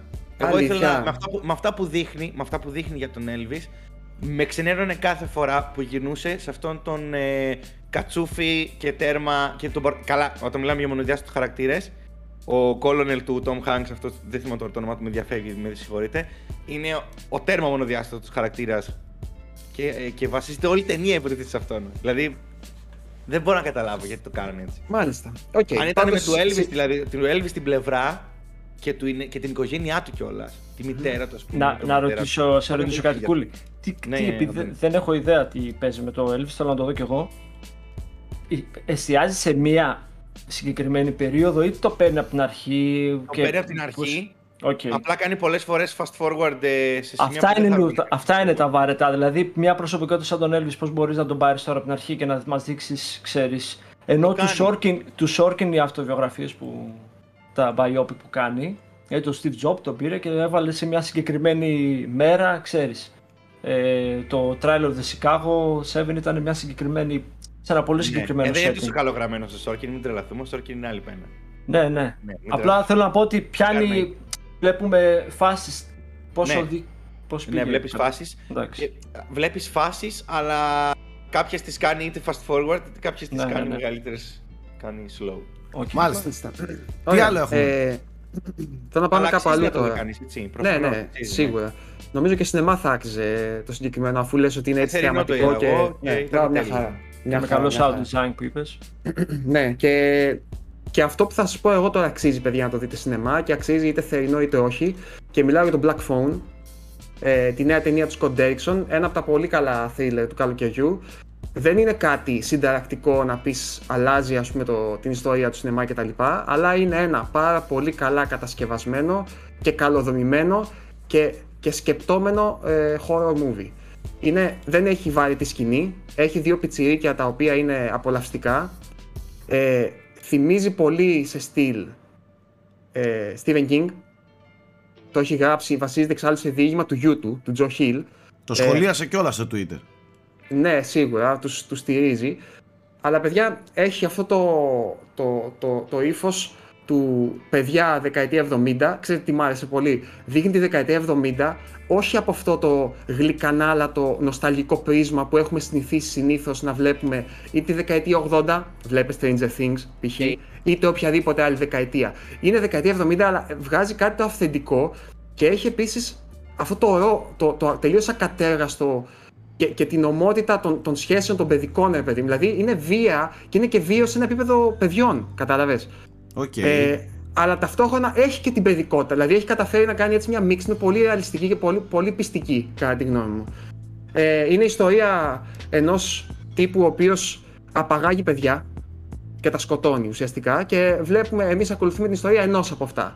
Το, ο οποίος έχει και μία αδερφή η οποία έχει κάποιο είδους ψυχικές δυνάμεις, δηλαδή βλέπει όνειρα, και, αλλά επειδή και η μητέρα της έβλεπε κάτι αντίστοιχο, ο μπαμπάς θέλει να το καταπιέσει αυτό.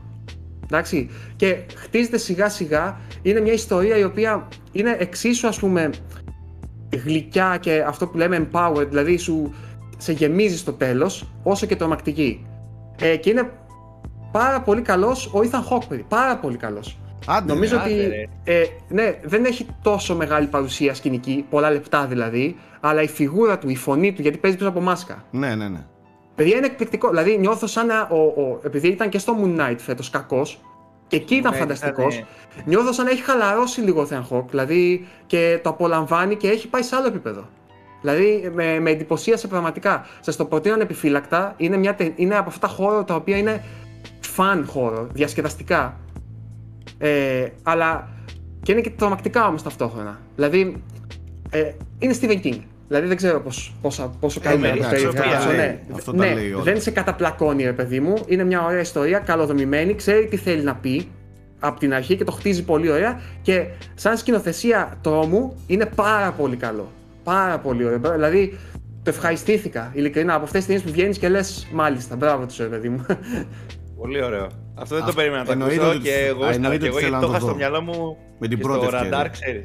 Και, και έχει και το μεταφυσικό αυτό στοιχείο, έτσι. Να, να το πω, του, του King, ρε παιδί μου, το οποίο ξέρεις, δεν χρειάζεται απαραίτητα εξήγηση. Είναι αυτό το, του, του, της παιδικής ιδιοσυγκρασίας που ας πούμε Ναι, ναι, είναι ναι, ναι. Σε, σε αντίθεση με τη βία των, των, των ενηλίκων κτλ. Αυτό το μαγικό που έχουν. Ε, πολύ ωραίο. Και όπως επίσης φανταστικό και λέω να πούμε γι' αυτό και να το κλείσουμε, ε, ήταν και το Top Gun, παιδιά. Δεν ξέρω ποιος το Το είδα είδε. και εγώ, το είδα Το είδες, προχθές. Αντώνη; Ναι, ναι, και εγώ το είδα. Ε, ακόμα μια ταινία η οποία δεν ξέρω εσείς τι σχέση έχετε με το πρώτο. Εγώ προσωπικά, ας πούμε, δεν έχω, δεν, είχα- όχι απλά δεν είχα σχέση, δεν, δεν μου άρεσε. Ω, ε, δεν μου άρεσε η πρώτη Α, ταινία. Δεν μου άρεσε Ναι. ποτέ αυτή η Και, ταινία. και, και μάλιστα, Σάκη, για να είμαι σίγουρος, ας πούμε, το ξαναέβαλα και το ξαναείδα. και εγώ έτσι και- έκανα.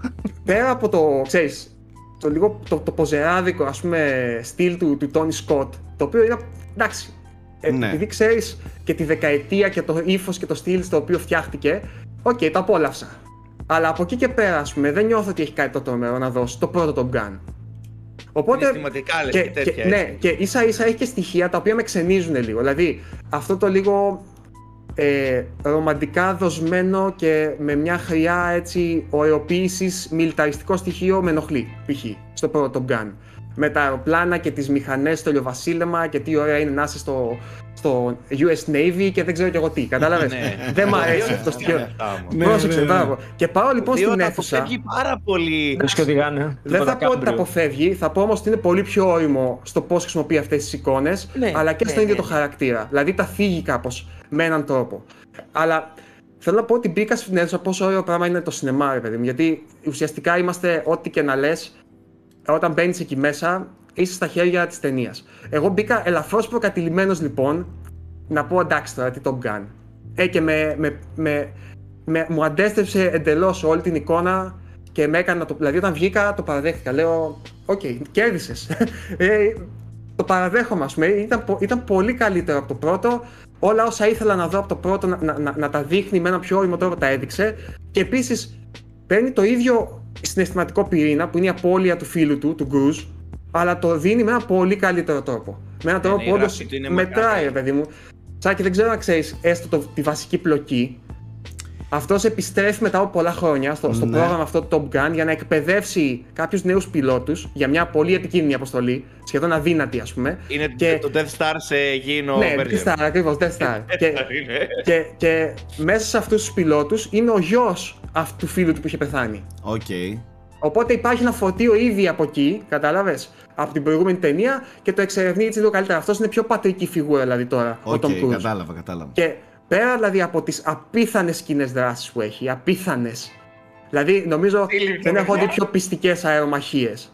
Δηλαδή Όλα όταν γυρίστηκαν βλέπει. κανονικά. Ναι, όχι, δηλαδή περνάει το αεροπλάνο έτσι και το νιώθεις ότι περνάει, ρε παιδί μου. Δεν νιώθεις ότι είναι κάτι ψεύτικο. Νιώθεις ότι όντως. Γιώργο, πόσο δύσκολα αυτό. είναι να γυριστεί μια τέτοια ταινία, Ναι, ρε φίλε. ναι. Πόσο Ενώ ας πούμε βλέποντας το απίστευτα πρώτο, δύσκολα. Σάκη, ξέρεις, βλέπεις ότι είναι λίγο smoke and mirrors. Δηλαδή Ναι, είναι ναι, αυτό το ναι, ναι. πιλωτήριο, λέει Ω πίσω πίσω σου και κάνει έτσι απλά και απλά βγάζει ένα μοντάζ με ένα άλλο αεροπλάνο που μπορεί να πετάει. Δηλαδή ξέρεις, Ναι. νιώθεις ότι δεν είναι, είναι λίγο ραμμένο με έξυπνο τρόπο για να υποκρίνεται ας πούμε την αερομαχία. Όχι, όχι, εδώ είμαι σίγουρος το ότι, νιώθεις. ότι έχει. Ναι, εδώ το νιώθεις. Εδώ το έχει νιώθεις. ξεφύγει, ναι. Είναι εκπληκτικό Ε, γιατί κάνανε, κάνανε όλο το cast τη βασική, κάνανε εξάμεινη εκπαίδευση πιλότου κανονική. Νο- νομίζω σε ότι ο Tom 18. Cruise είναι και πιλότος. Ο Tom Cruise είναι. Ο Tom Είναι, Cruise, κα- ο ναι. Tom Cruise είναι ο Chuck Norris, δεν είναι. Όχι, κάνει είναι κάτι τρελά- τέτοιο. είναι τρελός, είναι τρελός. Ε, ναι, Η ναι, πιλότη, η πιλότη είναι Tom Cruise. Η πιλότη είναι το. Κάπου κάπου είχα ακούσει για τον Tom Cruise, δεν θυμάμαι πού, που έλεγε ότι. Κάποιος έλεγε ότι δεν είναι ηθοποιός. Καμία σχέση, δεν είναι ηθοποιός. Είναι απλά ένα τρελό πλούσιος που γουστάρει να κάνει ταινίες και να συμμετέχει να βάζει τον εαυτό του και Ναι, να ναι, ναι, ναι, χοροπηδάει ναι. από. Άνετα.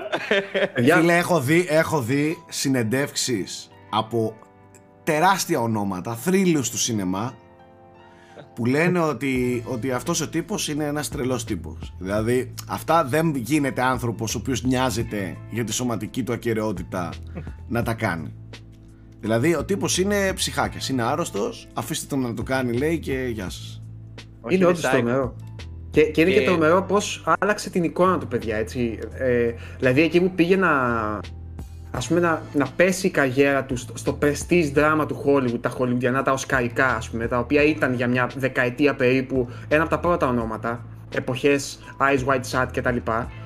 Ε, και μετά με το Manolya, δηλαδή, εκεί που δηλαδή αρχίζει και ευθύνει η καριέρα του, βρίσκει έναν τρόπο εντελώς απροσδόκητο και την αναγεννεί ως ε, ο υψοκίνδυνος action hero, ο, το οποίο παιδιά τέτοια φιγούρα στο Hollywood έχει να υπάρξει την από μπορεί και από το βουβό σινεμά, ξέρω εγώ.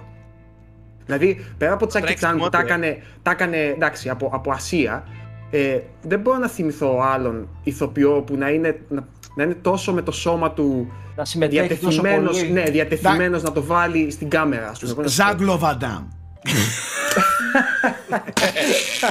και, Ο Ζαν-Κλοντ και, Βαν Νταμ και, έχει κάνει και σπαγκάτα και, και, και χορούς και- Steven Seagal. Εντάξει, να κρατάμε κάποιο επίπεδο σε, αυτό το, Οκ, σε αυτή οκ. εδώ την Δεν κουβέντα. θα πω, όχι. Δεν θα Λοιπόν, πω. ε, αυτά. Αυτά, παιδάκια μου. Ε, ευχαριστούμε πάρα πολύ που μας παρακολουθήσατε μέχρι και αυτήν εδώ ε, την ώρα. Τα λέμε, πώς λέει στο, τα λέμε στο διάστημα. Γεια χαρά σε όλους.